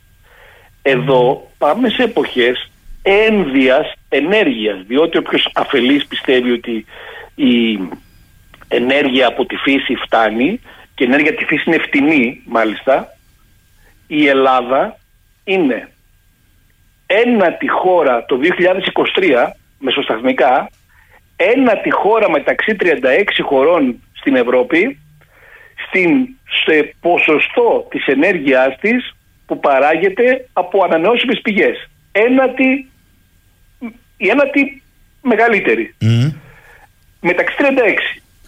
Εφόσον η ενέργεια αυτή είναι από τη φύση και είναι φτηνή, κύριε Σαχίνη, θα έπρεπε να είμαστε; Ένατη από το τέλος σε τιμή. Ναι, Ανά κιλοβατόρα. Έτσι, δηλαδή 27η. Ξέρετε, στη θέση μας στο 2023. Τρίτη. Γιατί κύριε Σαχίνη; Γιατί έχουμε χρωματιστά τιμολόγια, κύριε Με δωρεάν παραγωγή ενέργειας και μάλιστα να είμαστε ένατη καλύτεροι στην Ευρώπη. Δεν είμαστε ένατη από το τέλος στην τιμή και είμαστε τρίτη τρίτη, στην τρίτη μεγαλύτερη τιμή, η τέταρτη σε όλη την Ευρώπη. Γιατί; Δωρεάν ενέργεια δεν μας ε, εμφανίζουν. Λοιπόν, ε, σε μια συζήτηση στο Κογκρέσο στις ΗΠΑ έλεγε ένας, ε, ρωτούσε έναν υπεύθυνο του Υπουργείου Ενέργειας τέλος πάντων εκεί, του έλεγε ότι μέχρι το 2050 η Αμερική για να είναι carbon neutral, ουδέτερη ως προς εκπομπές, χρειάζεται να ξοδέψει, ακούστε, 50 τρισεκατομμύρια δολάρια. Καλά, άλλοι υπολογίζουν ότι χρειάζεται 100. Και τον ρωτούσε πόσο θα μειωθεί η θερμοκρασία στον πλανήτη εφόσον γίνουν οι Ηνωμένες Πολιτείες carbon neutral; Κανένας δεν ήξερε. Ο υπεύθυνος στο Υπουργείο Ενέργειας ήταν υπεύθυνος για αυτές τις πολιτικές. Και ξέρετε, δεν ξέρανε. Διότι δεν έχει σημασία τι θα κάνει η, η, η Αμερική ή η Ευρώπη. Όταν η Κίνα, όταν η Ινδία, όταν άλλες χώρες τεράστια πληθυσμιακά εκπέμπουν πολύ μεγαλύτερα ποσοστά ε, ρήπων σε σχέση με την Ευρώπη, με τις ΗΠΑ.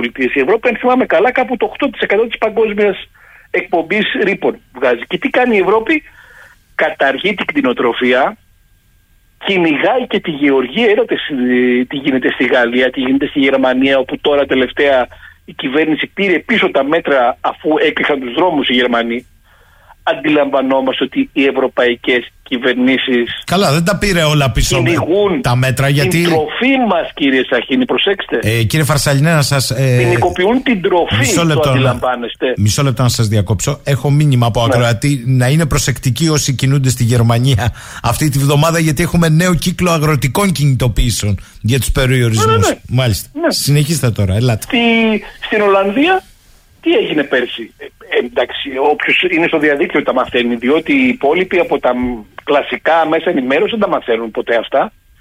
Πυροβολούσαν μέχρι και τα, ε, τα λάστιχα των, ε, των ε, τρακτέρ και των αυτοκινούμενων στο δρόμο οι αστυνομικοί. Διότι αποφάσισε η Ολλανδία ότι επειδή μολύνουμε το περιβάλλον θα μειώσουμε 30% την κοινοτροφία. Στην Ιρλανδία επιδοτεί η κυβέρνηση την καταστροφή κτηνοτροφικών μονάδων και το σφαγιασμό ε, βουηδών. Επιτίθενται, και αυτό είναι συνειδητό, επιτίθενται στη διατροφή μας κύριε Σάχημη. Επιτίθενται στη διατροφή μας, διότι τα δισεκατομμύρια που έχουν, ε, ε, που έχουν επενδυθεί ε, σε τεχνητά τρόφιμα, είτε είναι κυταρικές καλλιέργειες, είτε 3D printing, είτε είναι έντομα ε, και άλλου τέτοιου τύπου πηγές πρωτεΐνης δεν επενδύθηκαν για επιστημονικούς, από επιστημονική περιέργεια, επενδύθηκαν για να βγάλουν κέρδη. Και υπάρχει μια τεράστια προσπάθεια αλλαγής πλήρως των διατροφικών συνηθιών μας με πάρα πολλούς τρόπους, με την προπαγάνδα που γίνεται περί βιγκανισμού και χορτοφαγίας κτλ. Τα, τα οποία βέβαια, αν κάποιος παρακολουθήσει τη βιβλιογραφία όπως και με το ζήτημα του αποπληθισμού ε, και των χαμηλού γεννήσεων θα δει ότι αυτά δεν ήταν τίποτα μυστικό ή καμιά συνωμοσία. Είχαν ανακοινωθεί εδώ και χρόνια. Το 2017, κύριε Ζαχίνη, στο επιστημονικό περιοδικό Environmental Research Letters, επιστημονικό περιοδικό, παραλαμβάνω, έτσι, δημοσιεύτηκε μια μελέτη η οποία ε, παρουσίαζε τα τέσσερα καλύτερα μέτρα για να σωθεί το κλίμα στις αναπτυγμένες χώρες, προσέξτε, στο δυτικό κόσμο, όχι σαν αναπτυσσόμενες και ήταν από πλευράς αποτελεσματικότητας από το λιγότερο ως το περισσότερο αποτελεσματικό, θα σας πάω ανάποδα δηλαδή, ήταν τέταρτο καλύτερο ήταν η χορτοφαγία, τρίτο καλύτερο ο περιορισμός σε αεροπορικές μετακινήσεις, δεύτερο καλύτερο ήταν η κοινωνία χωρίς αυτοκίνητα και το καλύτερο μέτρο το οποίο αθρηστικά είχε όφελος πέντε φορές μεγαλύτερο από το σύνολο των άλλων τριών ήταν ένα λιγότερο παιδί ανά οικογένεια. Στις αναπτυγμένες χώρες όπου στην Ευρώπη έχουμε 1,5 γεννήσεις ανά γυναίκα, στην Ελλάδα έχουμε 1,3 γεννήσεις ανά γυναίκα και για να επιβιώσει απλά και να συντηρηθεί ένας πληθυσμός πρέπει να έχουμε 2,1 γεννήσεις ανά γυναίκα μαθηματικά απλά τώρα αυτά γυμνασίουν έτσι. Δύο γονείς έχουμε, δύο γονείς πρέπει να αντικαταστήσουμε, δύο παιδιά πρέπει να κάνει κάθε οικογένεια. Έτσι. Εμείς έχουμε 1,3 και μας προτείνουν αυτοί οι επιστήμονες σε επιστημονική δημοσίευση να πάμε στους 0,3. Και το επίπεδο της ηθικής επιστήμης κύριε Σαχίνη έχει φτάσει την ίδια χρονιά το 2017 σε επιστημονικό άρθρο, σε, ε, συγγνώμη, σε άρθρο γνώμης στο CNBC, που έχει κανένα ψεκασμένο site, ξέρετε, συνωμοσιολογικό, ακροδεξιό κτλ. Στο CNBC να γράφει καθηγητής ηθικής, προσέξτε, άρθρο με τίτλο «Η επιστήμη απέδειξε ότι τα παιδιά κάνουν κακό στον πλανήτη Γη η ηθική μας επιτάσσει να σταματήσουμε να τα κάνουμε. Είναι ο τίτλος κύριε Σαχίνη. Είναι ο τίτλος. Όμορφος κόσμος. Είναι αυτή η κοινωνία. Σας ρωτώ. Θέλω να κλείσουμε με μια παρατήρηση του φίλου του Γιάννη σήμερα, κύριε Φαρσαλινέ, γιατί ανοίγουμε ένα πεδίο από εδώ και κάτω, όπως καταλάβατε. Ε, ναι. Λέει εδώ ο φίλος ο Γιάννης. Μία ερώτηση, κύριε Φαρσαλινέ, σχετικά με την επιστημονοσύνη. Σχεδόν πάντα το παράδειγμα της κυρίαρχης ιδεολογίας ήταν και το αποδεκτό στο χώρο της επιστήμης. Υπήρχε όμως επίσης πάντα και ο πυρήνας που πρέσβευε την αλλαγή του κυρίαρχου παραδείγματος. Κατακούν. Εκτιμάτε ότι πλέον στο πλαίσιο του άκρα του νεοφιλελευθερισμού δεν υπάρχει αυτός ο πυρήνας; Θα έχουμε μονοφωνία; Αυτό συμβαίνει ήδη και ε, είχε ξεκινήσει πολύ νωρίτερα με την κλιματική αλλαγή απλά δεν είχε επεκταθεί στην έκταση στην οποία ζούμε σήμερα ε, στην Ελλάδα αλλά και σε πολλές άλλες χώρες ακόμα και έγινε νομίζω ξεκάθαρο με την πανδημία COVID που είχαμε ένα ε, πρωτοφανές επίπεδο λογοκρισίας το οποίο όπως είχα πει και τότε ο COVID ήταν η πρόβα. Διότι η μεγάλη μπίζνα διότι είναι όπως είπα και πριν πολιτικο-οικονομικό το ζήτημα και όχι επιστημονικό είναι κύριε Σαχίνη κλιματική αλλαγή. Τα μερικά δεκάδες δισεκατομμύρια ή εκατοντάδες που παίζονταν και με φάρμακα και με εμβόλια και με οτιδήποτε άλλο και ό,τι ακραίο και αν πει κάποιος ακόμα και πράγματα που είναι υπερβολές είναι αστεία μπροστά στα εκατοντάδες τρισεκατομμύρια που παίζονται με το ζήτημα της κλιματικής αλλαγής. Η κλιματική αλλαγή που να καταλάβουν οι πολίτες τι είναι ένας παγκόσμιος πόλεμος χωρίς να έχουμε καταστροφή ε, ηλική κτηριακή και αναγέννηση ενός κόσμου από την αρχή που σημαίνει άπειρα λεφτά για αυτούς οι οποίοι αλλάζουν τον κόσμο. Δεν είναι τίποτα άλλο παρά μια νέα αγορά απεριόριστη η οποία χρηματοδοτείται από τις τσέπες των πολιτών κύριε Σαχίνη από, την, από τους φόρους που πληρώνουμε όλοι και τα νούμερα είναι ασύλληπτα το ότι θα ζήσουμε μια ανοικοδόμηση χωρίς να τη χρειαζόμαστε στην πραγματικότητα επίπεδου παγκοσμίου πολέμου απλά χωρίς να έχουμε τις βόμβες να πέφτουν στα κεφάλια μας αν και γι' αυτό έχουμε και κάποιες αμφιβολίες για το τι θα δούμε στο μέλλον με τόσους πολέμους να βρίσκονται στον περίγυρό μας. Ε, τι θα οδηγήσει σε βελτίωση του βιωτικού επίπεδου και της ζωής μας; Δηλαδή μετά το δεύτερο παγκόσμιο πόλεμο εμείς είχαμε βελτίωση κατά το δεύτερο παγκόσμιο πόλεμο και αμέσως μετά είχαμε, ζούσαμε καλύτερα από ότι πριν τους παγκοσμίους πολέμους. Όχι. Ε, αυτό ζούμε στην πραγματικότητα και αυτό είναι ένα τεράστιο πολιτικο-οικονομικό και όχι επιστημονικό θέμα. Η επιστήμη χρησιμοποιείται όπου είναι βολική και όπως είναι βολική κύριε Σαχίνη. Δεν έχουν, ευθύνη, δεν έχουν ευθύνη. Αλλά θα επαναλάβω και θα κλείσω με αυτό. Η ναι. πανδημία ήταν απλά μια πρόβα. Τίποτα άλλο. Δεν έχουν ευθύνη οι επιστήμονες για το πώς χρησιμοποιείται η επιστήμη; Ε, μα φυσικά και έχουν γιατί αν δεν υπήρχαν αυτοί να χρησιμοποιούνται έτσι δεν θα συνέβαινε τίποτα. Αλλά όταν έχει παγιδευτεί ε, η επιστήμη ως προς τις χρηματοδοτήσεις και ως προς την εξάρτησή της από αυτούς, από την ελίτ με λίγα λόγια, η οποία εμφανίζει έντονα κοινωνιοπαθή, για να μην πω ψυχοπαθή χαρακτηριστικά, έτσι μια έντονη εχθρότητα απέναντι στην κοινωνία και απέναντι κυρίως που στα παιδιά. Προσέξτε, είπα, το καλύτερο μέτρο είναι κάτι λιγότερα παιδιά. Δηλαδή να, να εξαφανιστεί ο πληθυσμός του δυτικού κόσμου στην πραγματικότητα. Αυτό συζητάμε. Νομοτελειακά θα, θα εξαφανιστεί. Ε, αυτό έχει δημιουργήσει ένα φαύλο κύκλο. Ηθικά προφανώς ε, έχει τεράστια ευθύνη η επιστήμη, αλίμονο. Ε, χρησιμοποιείται συνειδητά. Δεν γίνεται ασυνείδητα αυτό.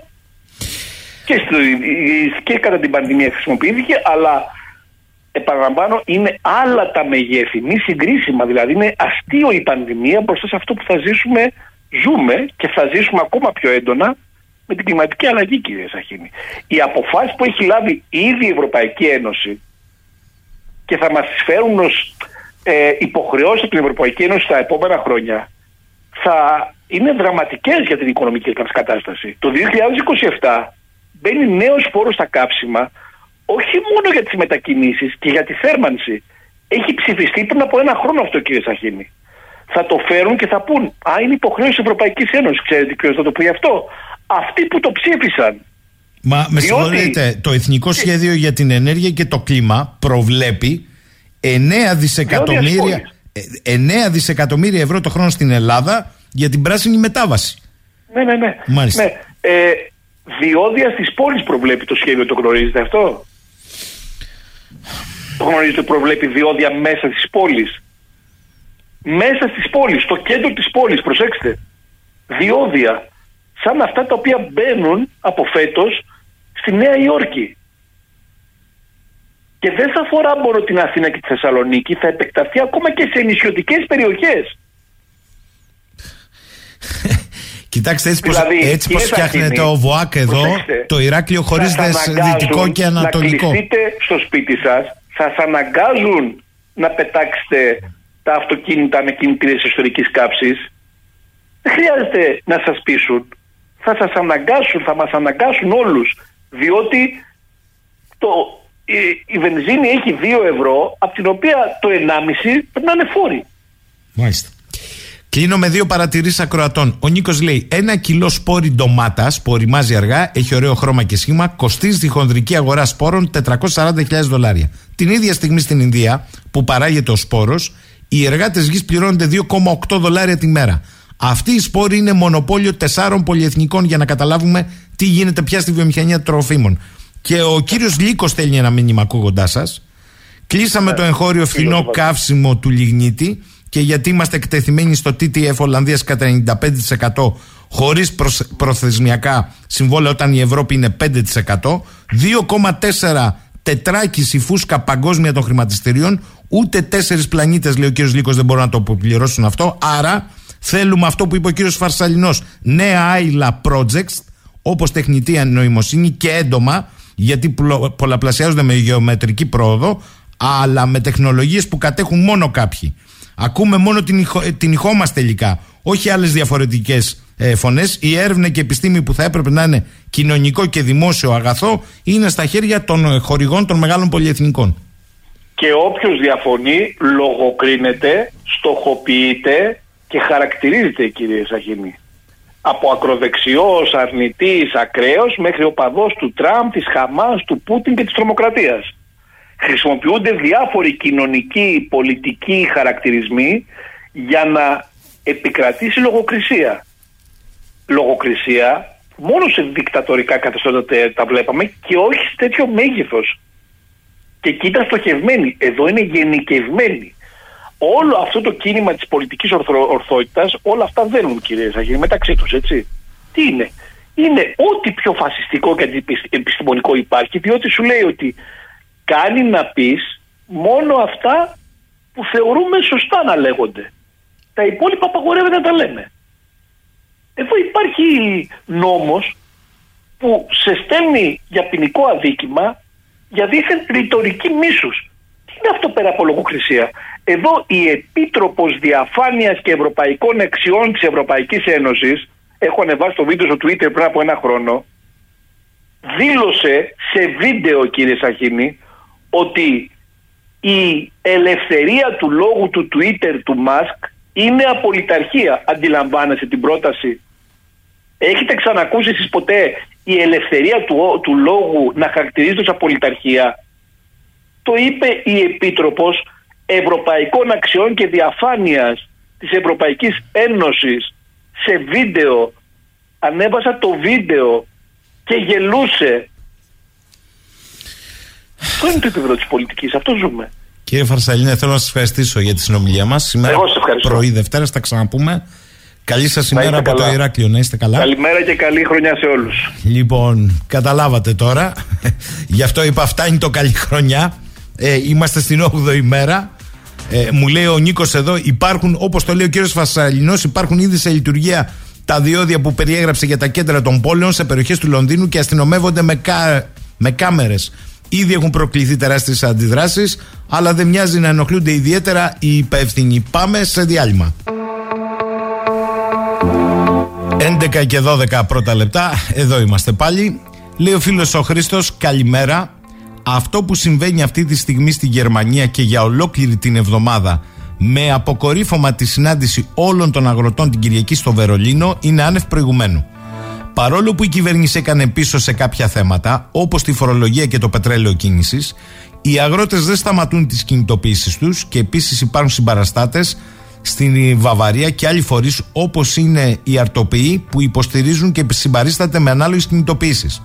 Πολλές εισόδοι στους γερμανικούς αυτοκινητόδρομους από σήμερα είναι κλειστοί και έρχεται να επιβαρύνει και το ψύχος και χιονοπτώσεις σε πολλές περιοχές από χθες το βράδυ. Αυτή είναι η εικόνα, λέει, στη Γερμανία για την εβδομάδα που θα διατρέξουμε.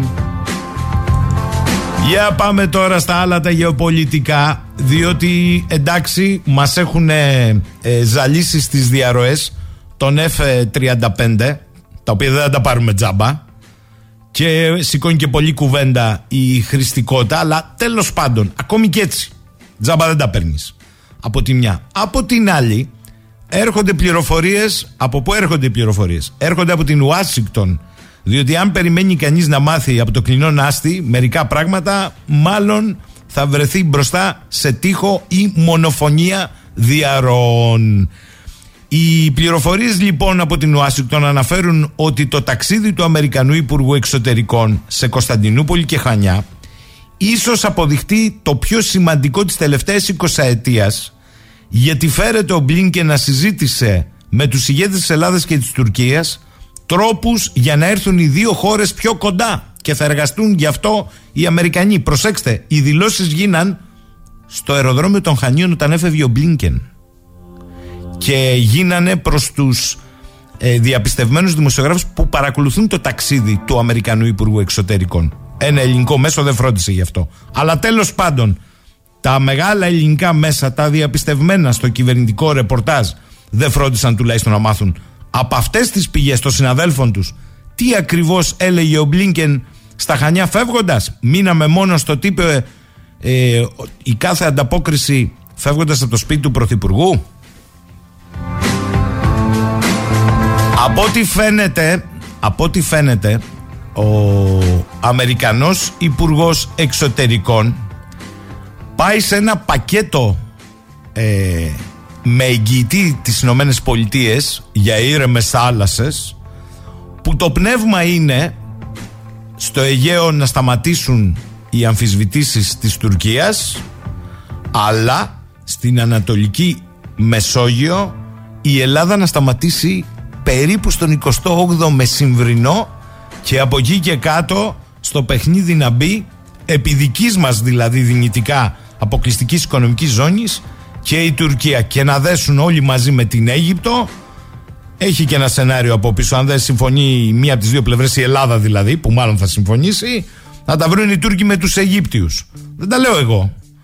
Τα γράφει συνομιλώντας με την Αμερικανική ηγεσία εκεί, ο κύριος Καριώτης, σε σημερινό του άρθρο στο SL Press, ότι αυτές είναι οι πληροφορίες. Θυμίζω ότι η οριοθέτηση Ελλάδα-Αιγύπτου έγινε μεταξύ 26ου και 28ου Μεσημβρινού η πλήρης οριοθέτηση έπρεπε να γίνει μεταξύ 25ου και 30ου. Και σαν να μην φτάνουν όλα αυτά.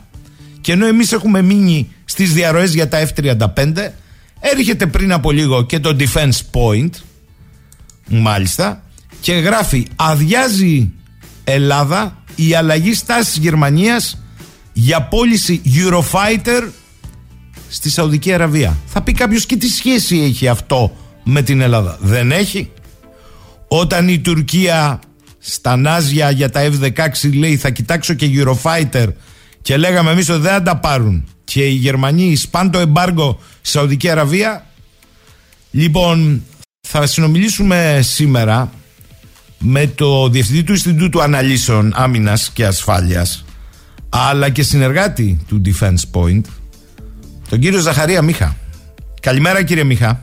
Καλημέρα, καλημέρα ε, για να ξεκινήσω, το έχετε υπόψη σας αυτό που έχει αναρτήσει το site, φαντάζομαι πως ναι, με το οποίο είστε και συνεργαζόμενος; Το έχω, ναι, το έχω. Τι είναι αυτή Νομίζω ότι η λογική είναι πάρα πολύ στέρεα. Όπως οι Γερμανοί υπό την πίεση των Γάλλων που χώθηκαν στην αγορά της Σαουδικής Αραβίας και πάνε να πουλήσουν αυτοί 54 ραφάλα από τη στιγμή που γκρίνιαζαν οι Γερμανοί Ε, οι Γερμανοί κατακτοποίησαν τα εσωτερικά τους και διεμήνυσαν ότι θα άρουν το άτυπο εξοπλιστικό εμπάργκο που ισχύει απέναντι στη Σαουδική Αραβία μετά τη δολοφονία του Κασόγκη. Με τον ίδιο τρόπο αυτό μπορεί να συμβεί και με την Τουρκία. Βέβαια υπάρχουν ε, αμερικανικά υποσυστήματα μέσα και θεωρητικά μπορούν οι Αμερικανοί να μπλοκάρουν την πώληση, αλλά έχω την εντύπωση ότι ακριβώς το ίδιο θα κάνουν, και οι, θα κάνουν το, ίδιο, το ίδιο ακριβώς και οι Αμερικανοί, διότι το εμπορικό συμφέρον είναι από τα κορυφαία συμφέροντα σε κάθε σύγχρονο κράτος, οπότε από το να χάσουν την αγορά, εγώ δεν θα απέκλεια εάν κάποια στιγμή συμμορφωθεί και το βάζω σε εισαγωγικά η Τουρκία, να τη δω να επιστρέφει ακόμα και στο πρόγραμμα του F-35, που θα ήταν ευχής έργων. Σε αυτό το πλαίσιο, όπως καταλαβαίνετε, οποιαδήποτε διευθέτηση στην περιοχή της Ανατολικής Μεσογείου που θα φέρει μια σχετική ειρήνη, θα σηματοδοτήσει την ολική επαναφορά της Τουρκίας και θα ξεχάσουμε όλα αυτά τα οποία, θα, τα, όλα αυτά τα οποία κάνουν. Εμένα με φοβίζει πάρα πολύ μια χώρα η οποία σκέφτεται με όρους σταυροφοριών από τη μία, δηλαδή με θρησκευτικό πρόσημο μπροστά στη σκέψη της, το οποίο επειδή όσα είμαστε σε θέση να γνωρίζουμε για τον Ισλαμιστικό τρόπο σκέψης επιτρέπει ακόμα και την παραπλάνηση του άπιστου αντιπάλου Οπότε θεωρώ ότι τα επόμενα χρόνια και τις επόμενες δεκαετίες θα δούμε πράγματα και θάματα εάν δεν συμμορφωθούμε ως Ευρώπη. Δεν μιλάω καν ως Ελλάδα. Όσον αφορά την Ελλάδα, νομίζω ότι τα πράγματα είναι αρκετά ξεκάθαρα. Έχουν κάθε λόγο οι Αμερικανοί να είναι ευγνώμονες απέναντι στην Ελλάδα και να το λένε στις δηλώσεις τους, γιατί από τη στιγμή που δεν, δεν διεκδικείς πράγματα τα οποία θα μπορούσες, δεν διαπραγματεύεσαι όπως θα μπορούσες, με τον τρόπο που θα μπορούσες και δεν συμπεριφέρεσαι και πάρα πολύ λογικά, αλλά με τρόπο ο οποίος βολεύει την αμερικανική πολιτική στην περιοχή γιατί έτσι θεωρείς ότι αγοράζεις προστασία νομίζω ότι έχουν κάθε λόγο να μας λένε όλα αυτά τα καλά λόγια που μας λένε. Δεν θεωρώ ότι οι Αμερικανοί δεν είναι κορυφαίοι σύμμαχοι της Ελλάδας, απλά θεωρώ ότι το αποτέλεσμα το τελικό θα μπορούσε να είναι πολύ καλύτερο για τα ελληνικά εθνικά συμφέροντα.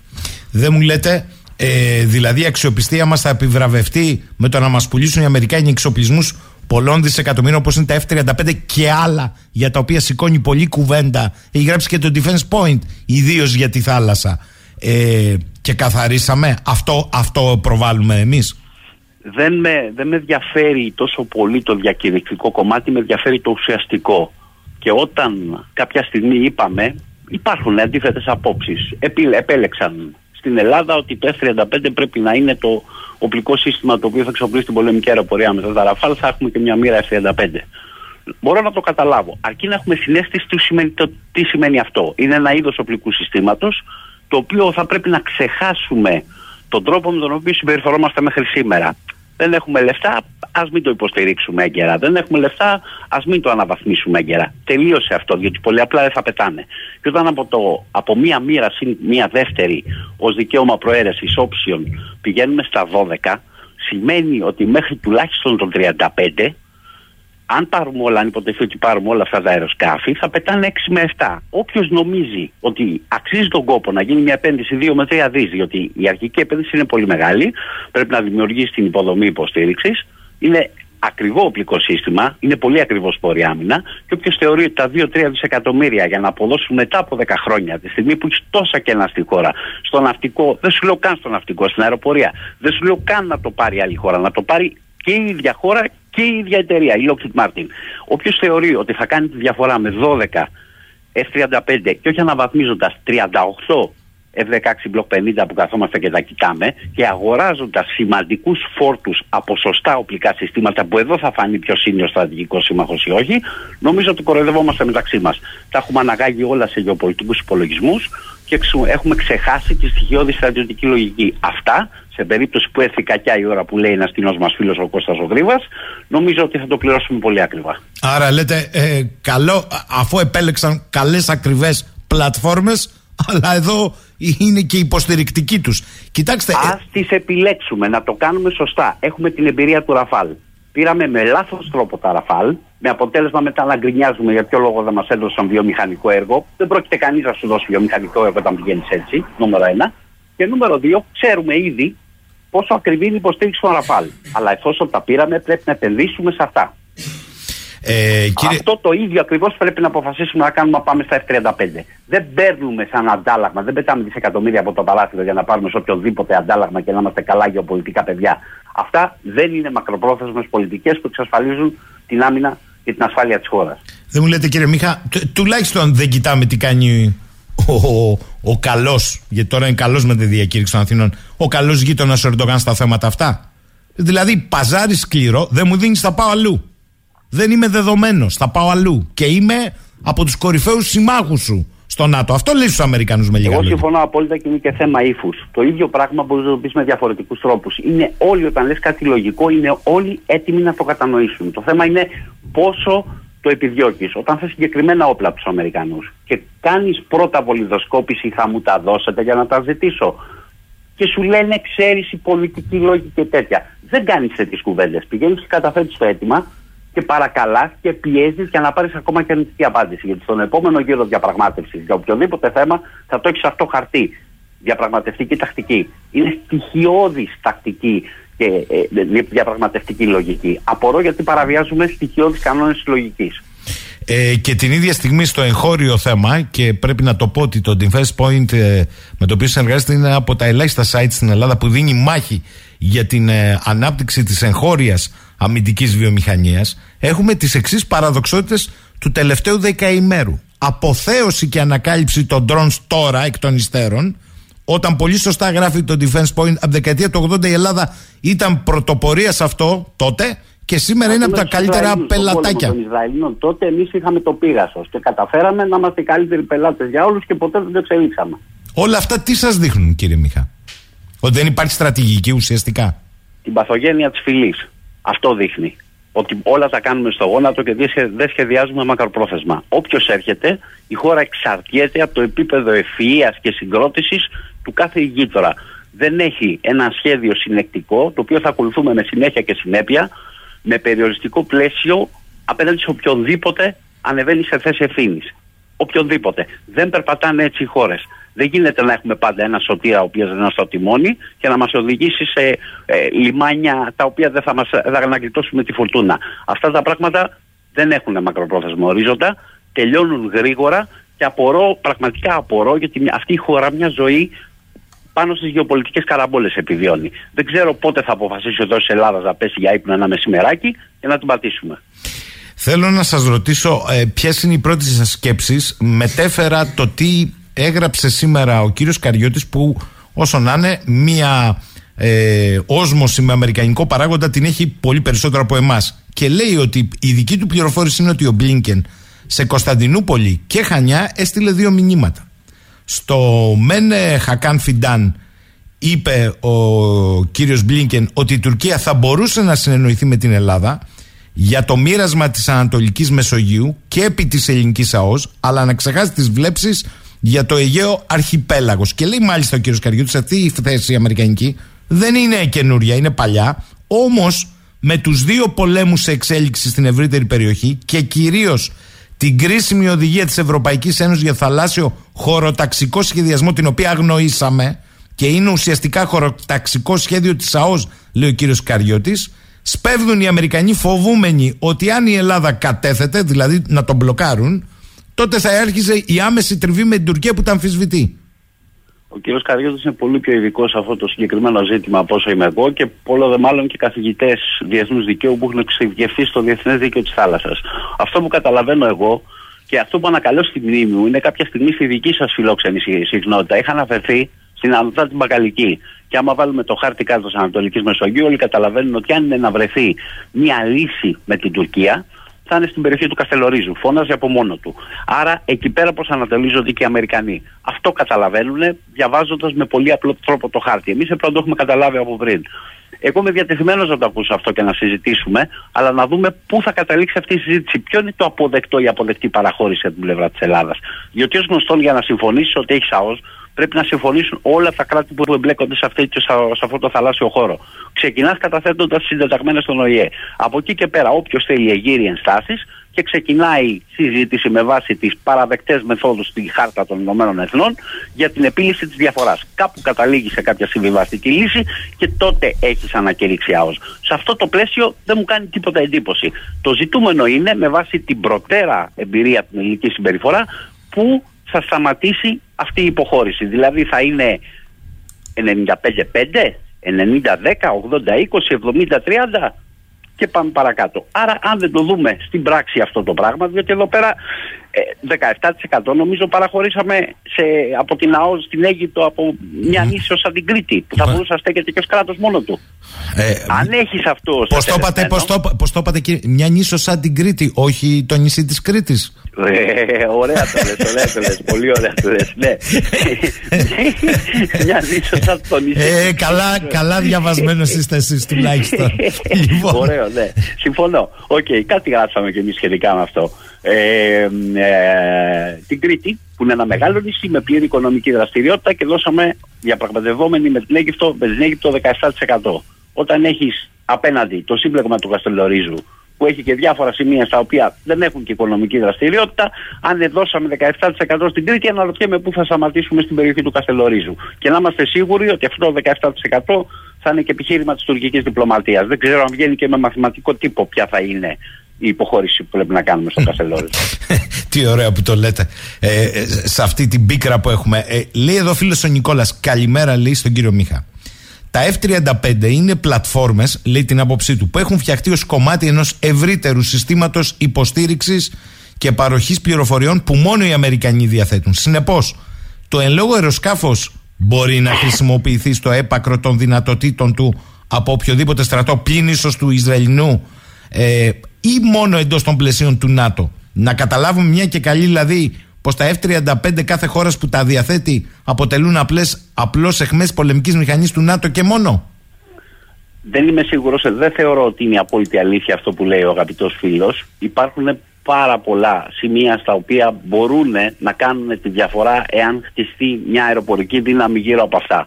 Έχουν πλεονεκτήματα, σαφώς, αλλά αυτό που έχει σημασία είναι το κόστος τους και η αποφασιστικότητα αυτού που τα παίρνει να τα αξιοποιήσει στο έπακρο και να τα αξιοποιήσει με ορθολογικό τρόπο. Υπάρχουν διάφορες σχολές σκέψης για το τι είναι πιο κατάλληλο για την Ελλάδα.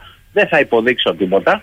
Η αρχή είναι πιο αρμόδιοι γι' αυτό. Αλλά δεν είμαι καθόλου βέβαιος ότι έχουμε αντιληφθεί το κόστος που έχει αυτή η προμήθεια και δεν είμαι καθόλου βέβαιος με βάση την πρώτερη εμπειρία με το τι κάνουμε με τα οπλικά συστήματα και τις πλατφόρμες που προμηθευόμαστε ότι θα το κάνουμε με σωστό τρόπο. Οπότε είναι εξαιρετικά πιθανό, επειδή το κόστος είναι πολύ ψηλό και ε, τέλος πάντων εκεί που θα υποστηρίζεται το αεροσκάφος είναι σε άλλες χώρες που επένδυσαν από την αρχή σε αυτό, ό,τι χαλάει σε εισαγωγικά εδώ πέρα δεν θα μπορεί να υποστηρίζεται εδώ. Βλέπουμε και την κατάσταση της ΕΑΒ. Μην κοροϊδευόμαστε μεταξύ λοιπόν, ναι, Δεν μπορεί αυτό το σύστημα, δεν θα μπορέσει να υποστηριχθεί έτσι όπως πρέπει. Πάνε να τα αγοράσουν για γεωπολιτικούς λόγους. Γιατί έχει έναν πολύ ισχυρό πολιτικό συμβολισμό. Όπως έχει και για τους άλλους. Αλλά ας δούμε το τι κάνανε οι Φιλανδοί. Τι απέσπασαν παρότι δεν ήταν εταίροι στην αρχή του προγράμματος. Βλέπεις πώς συμπεριφέρονται οι σοβαρές χώρες. Όταν αποφασίζουν να κάνουν επένδυση, κάνουν επένδυση. Δεν λένε πια από το ράφι 5-6 να προχωρήσουμε για να λέμε ότι είμαστε και εμεί μέσα στο F-35. Αν θες να πάρεις ένα τέτοιο αεροσκάφος ως κορονίδα στο θέμα της πολεμικής αεροπορίας, πρέπει να επενδύσεις πάνω σε αυτό και να το κάνεις με σωστό τρόπο. Το ίδιο ισχύει και για το Ραφάλ. Εμένα με ενδιαφέρουν τα πολύ βασικά. Διότι όταν μπούμε στη λεπτομέρεια, ε, πρέπει να εξετάσουμε πολλά πράγματα και να δούμε τι δεν έχουμε κάνει σωστά όλες αυτές τις δεκαετίες. Άλλος φίλος Νίκος λέει: Τον φοβίζει, τον κύριο Μίχα είπε η Τουρκία, ο τρόπος που λειτουργεί δηλαδή. Ο τρόπος σκέψης του πολιτικού συστήματος σύμπασα η πολιτική τάξη της χώρας μας δεν τον τρομοκρατεί, λέει. Δεν φαίνεται από αυτά που λέω ότι με τρομοκρατεί. Με τρομοκρατεί διαχρονικά. Δεν φαίνεται ότι λέω ότι είμαστε έρμεο στην Ελλάδα της συγκρότησης και το πιστεύω του καθένα που ανεβαίνει σε θέση, σε θέση εξουσίας. Δεν λέω ότι πρέπει να υπάρχει μια θεσμική συγκρότηση η οποία να έχει μια πολιτική την οποία θα προχωράμε με συνέπεια και συνέχεια και δεν θα επιτρέπονται οβιδιακέ μεταμορφώσεις ανάλογα με το ποιος θα έρχεται στην εξουσία. Αυτό τι δείχνει, ότι δείχνει ότι αισθάνομαι ασφάλεια με τον τρόπο που συμπεριφέρεται το πολιτικό προσωπικό ανεξαρτήτως προσανατολισμού σε όλο το φάσμα του, το, σε όλο το πολιτικό φάσμα από αριστερά μέχρι δεξιά δεν έχω καμία απολύτως εμπιστοσύνη. Λέει εδώ φίλος ο Γιάννης, καλημέρα λέει κύριε. Μη είχα μια ερώτηση. Αγοράσαμε μια ακριβή πλατφόρμα, πανάκριβη όπως η Μπελαρά, χωρίς τους SCALP Naval. Το ερώτημα για τον κύριο Μίχα είναι το εξής. Ο Παπανδρέου Ανδρέας έφθεται και έθεσε το ζητούμενο της εθνικής ανεξαρτησίας. Το 87 απέδειξε τι σημαίνει να σκέφτεσαι εθνικά και ανεξάρτητα. Βεβαίως μετά ήρθε τον Ταβό και πλήρωσε ακριβά το τίμημα γι' αυτό. Εν τέλει η Ελλάδα του 24 είναι μια χώρα ανεξάρτητη με βαθμό αυτονομίας όπως η Τουρκία ή απλά ετοιμάζεται να απορροφηθεί από την τελευταία; Δεν θα φτάσω σε αυτό. Θα σταματήσω σε αυτό που είπε για το 87. Ο οποίος δει την κρίση του 87 και δει την πραγματική κατάσταση, ο οποίος ξέρει ποια είναι την πραγματική κατάσταση του ελληνικού πολεμικού ναυτικού, θα ξέρει ότι η Ελλάδα είχε πραγματικά τύχη απέναντι στην Τουρκία, επειδή η Τουρκία ήταν σε πολύ χειρότερη κατάσταση από ό,τι ήμασταν εμείς. Δεν ήμασταν σε καμιά ιδιαίτερα σοβαρή κατάσταση, αλλά ήμασταν σε καλύτερη κατάσταση από ό,τι οι Τούρκοι. Σήμερα, οι Τούρκοι σχεδόν κάθε χρόνο καθελκύουν μία-δύο μεγάλες μονάδες επιφανεία και εγώ βλέπω το trend, βλέπω την τάση. Βλέπω ότι σε μερικά χρόνια θα έχω να αντιμετωπίσω ως Ελλάδα κάμια εικοσαριά αξιόμαχες μονάδες επιφανεία και καινούργιες. Βλέπω μια Τουρκία που φτιάχνει όπλα και βλήματα παντός είδους, τα οποία θα με απειλούν ξεκάθαρα και δεν με ενδιαφέρει αν θα είναι εφάμιλα των δυτικών. Με ενδιαφέρει ότι δεν έχω να τα αντιμετωπίσω. Βλέπω μια Ελλάδα η οποία δεν έχει σύστημα αεράμινα αυτό που θα έπρεπε, είτε είναι ραντάρ, είτε είναι συστήματα τα οποία θα αποκρίσουν, θα αποκρούσουν το βαλιστικό οπλοστάσιο ή τα βλήματα και βλέπω μια σειρά από κενά. Εκεί όταν βλέπω αυτά τα κενά και βλέπω την ελαφρότητα με την οποία τα αντιμετωπίζουν, δεν μπορώ να αντιληφθώ καθόλου τη συνολική λογική του. Παίρνω και πετάω κάποια δισεκατομμύρια για να πάρω κάποια εμβληματική πλατφόρμα για να κομπάζουν κάποιοι, δεν θέλω να τους χαρακτηρίσω γιατί εντάξει με έχει ενοχλήσει αυτό το πράγμα στην Ελλάδα στις τηλεοράσεις και να λένε για την υπερδύναμη Ελλάδα, τοπική και το πλεονέκτημα στην αεροπορία και το ένα και το άλλο. Όταν αυτό το κάνεις πενινταράκια, η λογική τους δεν, ε, δεν αντέχει και πολύ. Αλλά το θέμα είναι, θα ακούσουμε ποτέ; Τους ειδικούς σε αυτά τα ζητήματα. Δεν χρειάζεται να τα δημοσιοποιήσουν. Να έχουμε συνέστηση του τι κάνουμε με ενδιαφέρει. Ναι, είναι σαφές αυτό που λέτε. Λέει η φίλη μου η Αναστασία, καλημέρα κύριε Μιχά. Εδώ μετά τη διακήρυξη των Αθηνών και δεν υδρώνει κανενός το αυτή. Το αντίθετο, ο Υπουργός Εξωτερικών λέει ότι η Τουρκία δεν μας απειλεί. Ο δικός μας Υπουργός Εξωτερικών, τα δικαιώματά μας και την ίδια ώρα έχει άσκηση θαλασσόλικος. Λες και αυτή δεν είναι μια ενέργεια της Τουρκίας με δοκιμή ακόμη και τον S400 όπως πληροφορούμαστε απέναντι από το Καστελόριζο. Τι συζητάμε τώρα; Συζητάμε ότι η Τουρκία συνεχίζει κανονικά στο μέτρο των οικονομικών της δυνατοτήτων να κάνει αυτά τα οποία πρέπει να κάνει για τη δική της άμυνα. Εμένα με ενδιαφέρει τι κάνουμε εμείς για τη δική μας άμυνα. Δεν με ενδιαφέρουν τα λόγια, διότι τα λόγια αποτυπώνουν προθέσεις. Οι προθέσεις αλλάζουν μέσα σε μια νύχτα. Οι στρατιωτικές ικανότητες όμως που θα κρίνουν το πεδίο της μάχης θέλουν πολλά χρόνια για να οικοδομηθούν, να οικοδομηθούν και θέλουν συνεπή και συνεχή προσπάθεια. Ε, αισθάνεστε ότι έχει ανοίξει το παιχνίδι στην Ανατολική Μεσόγειο ε, για συνολικές διευθετήσεις και ε, τι εννοώ με αυτό; Εάν τα πράγματα είναι όπως ερμηνεύονται για την ώρα στην Ουκρανία μήπως αυτός είναι ο λόγος που οι Ηνωμένες Πολιτείες επιστρέφουν αν επιστρέφουν εσείς θα μας πείτε με εμφατικό τρόπο στην Ανατολική Μεσόγειο και θέλουν μια συνολική διευθέτηση οι Αμερικανοί δεν τους ενδιαφέρει ποιος είναι λίγο πάνω λίγο κάτω όπως σωστά το είπατε να υπάρχει ηρεμία για τα δικά τους συμφέροντα αισθάνεστε ότι μπορεί να έχουμε μπει σε μια τέτοια διαδικασία πια; Ναι, έχουμε μπει διότι οι Αμερικανοί εκμεταλλεύονται και πολύ ορθά κάνουν τα αδύνατα σημεία των αντιπάλων τους. Ένα αδύνατο σημείο το οποίο οι ίδιοι καλλιέργησαν είναι η οικονομία της Τουρκίας. Εάν ήταν καλή η οικονομία της Τουρκίας, ο Ερντογάν θα γράφει στα παλαιότερα των υποδημάτων του ακόμα και τις ΗΠΑ. Απλά κάνει μια τακτική αναδίπλωση. Τον ενδιαφέρουν οι υδρογονάθρακε Ανατολική Μεσογείου και αυτό το είχαμε πει σε κάποια άλλη συνέντευξη που είχαμε κάνει στην ίδια συχνότητα και στην ίδια εκπομπή. Σας θυμίζω ότι ενδιαφέρει αυτή η νομή του πλούτου και τον ενδιαφέρει να στηρίξει την οικονομία του. Αν η οικονομία του καταρρεύσει, που δεν θα καταρρεύσει αλλά δεν θα είναι και στην καλύτερη κατάσταση όπως είναι τώρα και υπάρχει πίεση στο εσωτερικό, μπορούν να τεθούν σε κίνηση πολλές δυναμικές καταστροφικές για το όραμα του Ερντογάν. Άρα αυτό το οποίο κάνει είναι τακτική αναδίπλωση για να μπορέσει να μπει στο παιχνίδι των υδρογοναθράκων της Μεσογείου, να ενσωματωθεί σε μια αρχιτεκτονική ασφαλείας που θα χτιστεί από τη Δύση στην περιοχή και όποτε θέλει, διότι ξέρετε όποια στιγμή θέλουν μπορούν να αλλάξουν μέσα σε μια μέρα την τακτική τους και να μπορεί να ανακατεύει την τράπουλα σύμφωνα με τα συμφέροντα της Τουρκίας. Θυμίζω ότι είχα πει με πάρα πολύ, με, με συνέστηση του τι έλεγα, ότι το plan B της Τουρκίας, άμα δεν μπορεί να πάρει αυτά που θέλει, που δεν μπορεί αν συνασπιστούν οι άλλοι εναντίον της και αυτό έγινε, είναι του να βραχικυκλώνει τις διαδικασίες και αυτό έχει κάνει. Το βλέπουμε και στην Κύπρο στην αξιοποίηση των υδρογονανθράκων, το βλέπουμε και στα ζητήματα της ΑΟ στην Ελλάδα. Αυτό το πράγμα προσπαθούν να κάνουν οι Τούρκοι. Το plan B λοιπόν είναι βραχική, το βραχικύκλωμα, να βραχικυκλώσει όλες τις διαδικασίες. Ναι, υπάρχει, φαίνεται ότι υπάρχει, έχουμε μπει σε μια διαδικασία να υπάρξει κάποια διευθέτηση. Όσο πιο υποχωρητικός έχεις δείξει στο παρελθόν, προφανώς όλοι σε σένα θα στραφούν για να πάρουν αυτά τα οποία ζητάνε για να υπάρξει μια λύση. Πόσο θα τζαρτζάρει η Ελλάδα την Τουρκία στο τραπέζι των διαπραγματεύσεων, μένει να αποδειχθεί. Το αν κάποιος είναι αισιόδοξος, αποσιόδοξος ή ουδέτερος, Καταλαβαίνουμε όλοι τι εννοώ. Ε, επειδή έχετε μια πολύχρονη εμπειρία στα ελληνοτουρκικά, θέλω να σας ρωτήσω, δεν μπορώ να τα αποφύγω γιατί μου το στέλνουν και πολλοί ακροατές. Λίγο πριν μπει στο αεροπλάνο για το ακροτήρι των Χανίων, ο Έλληνας Υπουργός Εξωτερικών έδωσε μια συνέντευξη σε κεντρικό τηλεοπτικό σταθμό.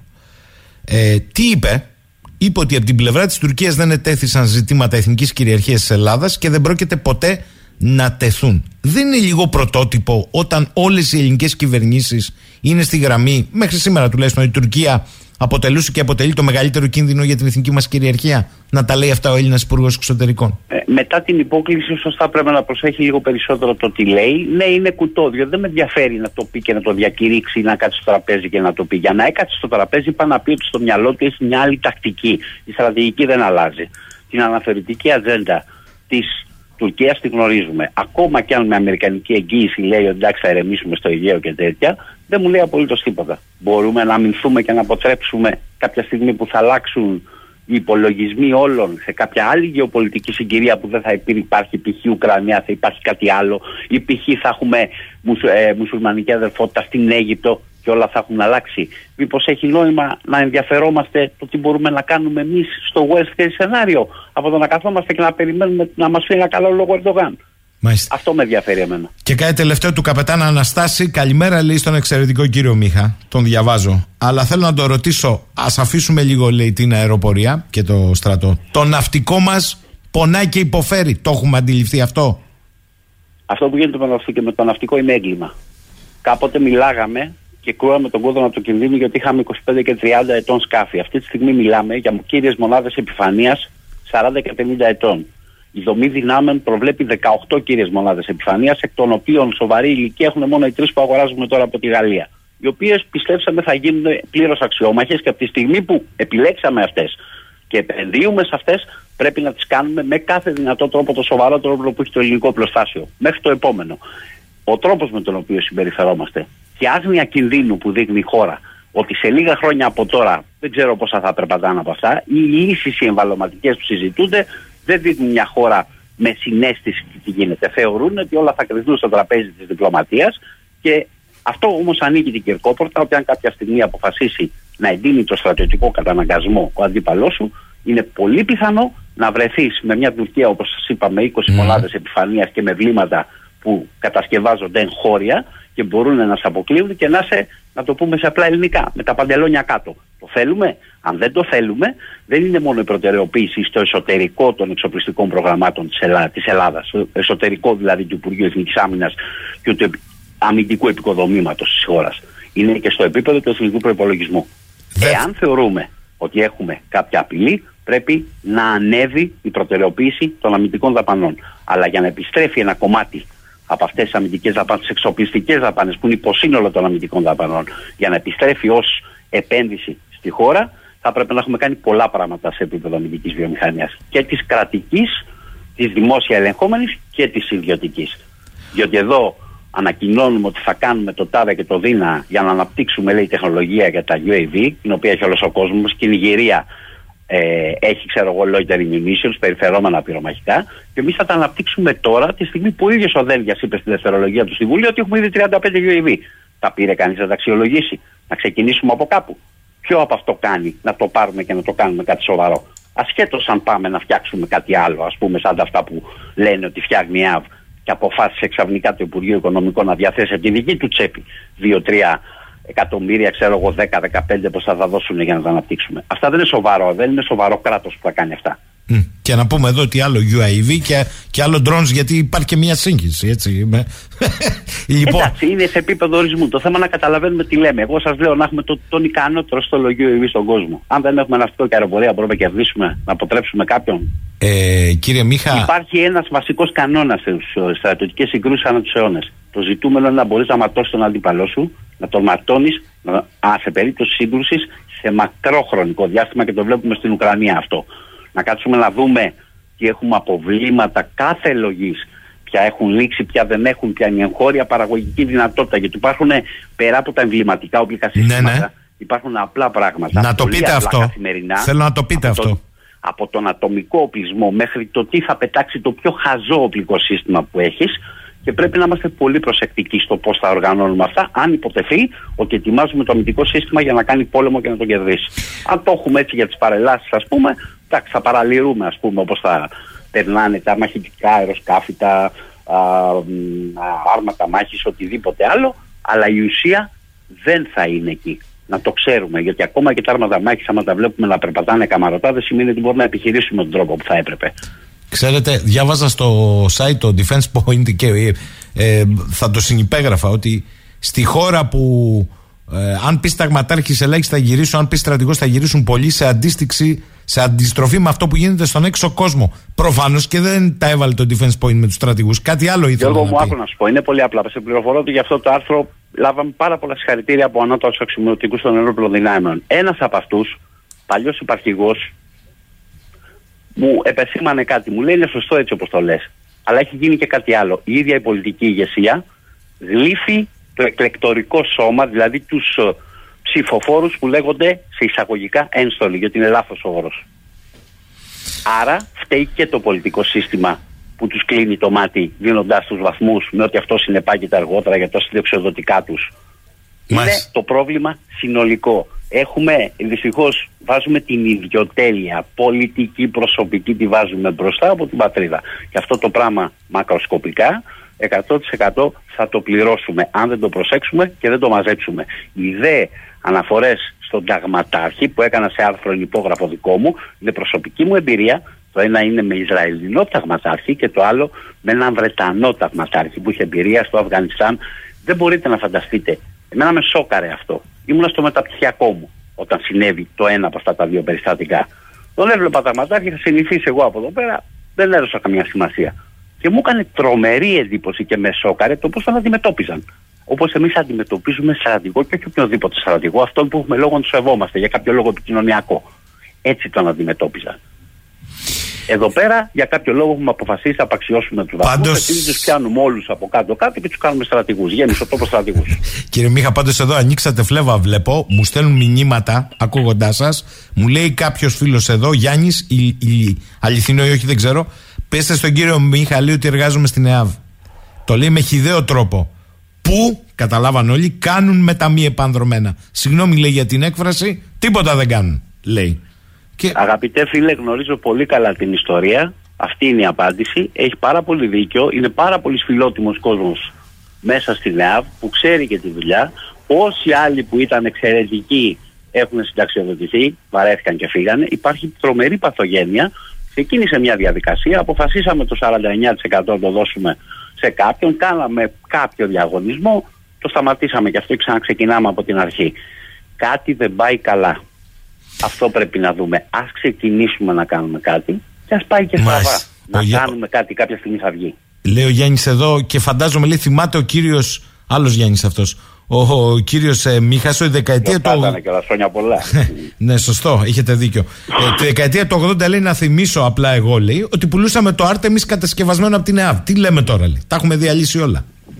ε, δεν φτάπε μόνος, τι να πω εγώ. Ε, και θα κλείσω με τον Κώστα που λέει: Καλά όλα αυτά κύριε Μίχα, αλλά εγώ έχω μια απορία σε όλη αυτή τη συζήτηση που κάνουν Αμερικανοί με Τούρκους, Αμερικανοί με Έλληνες, επιτετραμένους υπερσέκο.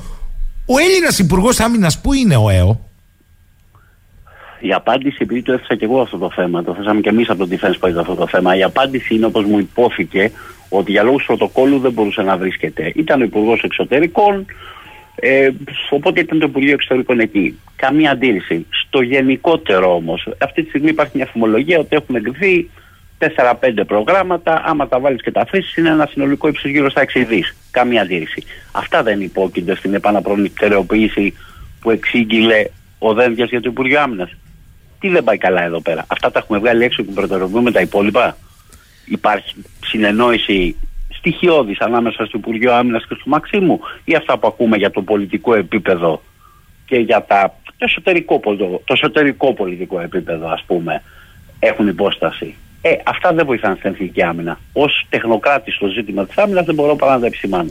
Ο Γιώργης μου λέει καλημέρα λέει κύριε Μίχα και καλή χρονιά αλλά η διαχειριστική επάρκεια ε, της ελληνικής πολεμικής αεροπορίας μετά τα επεισόδια Στεφανοβικίου και Αγχιάλου πείθουν ότι τα F-35 θα υπάρχουν για πολύ με τις υποδομές που λέτε ότι χρειάζεστε, χρειαζόμαστε. Και ο Νίκος λέει η ερώτηση κρίσεως. Η αεροπορία στρατού είναι στο Στεφανοβίκιο, ναι, δεν ναι. είναι η πολεμική σωστό, αεροπορία. Σωστό. Η πολεμική αεροπορία ήταν στην Αγχίαλο. Ε, ερώτηση κρίσεως του Νίκου, γιατί κανείς δεν λέει ότι αν δεν ξυπνήσουμε χθες τότε τον ήπιαμε; Αυτή είναι η, η πραγματικότητα και να μην ε, κρυβόμαστε πίσω από αυτά. Και τέλος, κύριε Μίχα, κλείνοντας, μία ακόμη εδώ πέρα τοποθέτηση που γίνεται και λέει το εξής. Κύριε Μίχα, καλά όλα αυτά. Αλλά άμα στη χώρα το πολιτικό σύστημα δεν είναι αποφασισμένο με στρατηγική του τι θέλει και πού θέλει να είναι αυτή η χώρα και πώς να είναι, πώς θα υπερασπιστεί και αός να έκανε με τον τελειότερο τρόπο που ακούει λέει το Σαχίνη να φωνάζει τόσα χρόνια και την καλύτερη αός να, να οριοθετούσε. Και μπορεί να την υποστηρίξει. Το είπαμε για το ναυτικό, απλά να επισημάνουμε ότι το, ο χώρος που πρέπει να καλυφθεί από το πολεμικό ναυτικό, που είναι το μοναδικό που μπορεί να καλύψει αυτό το χώρο, είναι τριπλάσιος από αυτό που έχουμε σήμερα, εάν α, ανακηρυχθεί ΑΟΣ. Συν πολλά σημεία στα οποία μπορούν να προκύψουν παρατράγουδα. Και δεν είναι μόνο το πολεμικό ναυτικό. Γι' αυτό φωνάζω, παιδιά, να οργανωθούμε. Και μου θυμίζει το γνωστό ανέκδοτο. Καλύτερα να μην το πούμε στον αέρα. λοιπόν, ο Παντελής με αυτόν κλείνω έχει ένα εξαιρετικό ερώτημα. Είπε, λέει ο κύριος Μίχας, για την εμπειρία, αμφιβάλλω αν την καταγράφουν στην Ελλάδα, που προκύπτει από το πόλεμο στην Ουκρανία. Με βάση αυτά που έχει πει στο παρελθόν ο κύριος Γρίβας, δεν αναδεικνύεται η ανάγκη για ένα πλέγμα που θα μπορούσε να είναι και αδιαπέραστο, πιο φθηνό, με πυροβολικό, πυραυλικά και αντιπυραυλικά συστήματα στα νησιά που είναι αβύθιστε ναυαρχίδες; Έχει απόλυτη λογική αυτό που λέει ο Κώστος Γρίβας. Είναι μία από τις απόψεις και τις θέσεις που υπάρχουν. Έχει λογική όμως και σύν ότι επιτέλους μην παραμελείτε τα φθηνά και ταπεινά οπλικά συστήματα. Διότι όταν οι φόρτοι οι πρώτοι εξαντληθούν από, τα, από τις κορονίδες στο στέμα, να δούμε αν θα υπάρξουν αυτές οι καραβιές των πυρομαχικών όπως υπάρχουν στην περίπτωση του Ισραήλ, να έρθουν να μας ενισχύσουν απέναντι σε ένα σύμμαχο. Τα έχουμε βάλει κάτω αυτά. Μπορούμε να κάνουμε κάτι εγχώρια. Τα υπόλοιπα είναι παραμύθια για γρεσαρκούδες. Ζαχαρίας Μίχας, τον ευχαριστώ θερμά.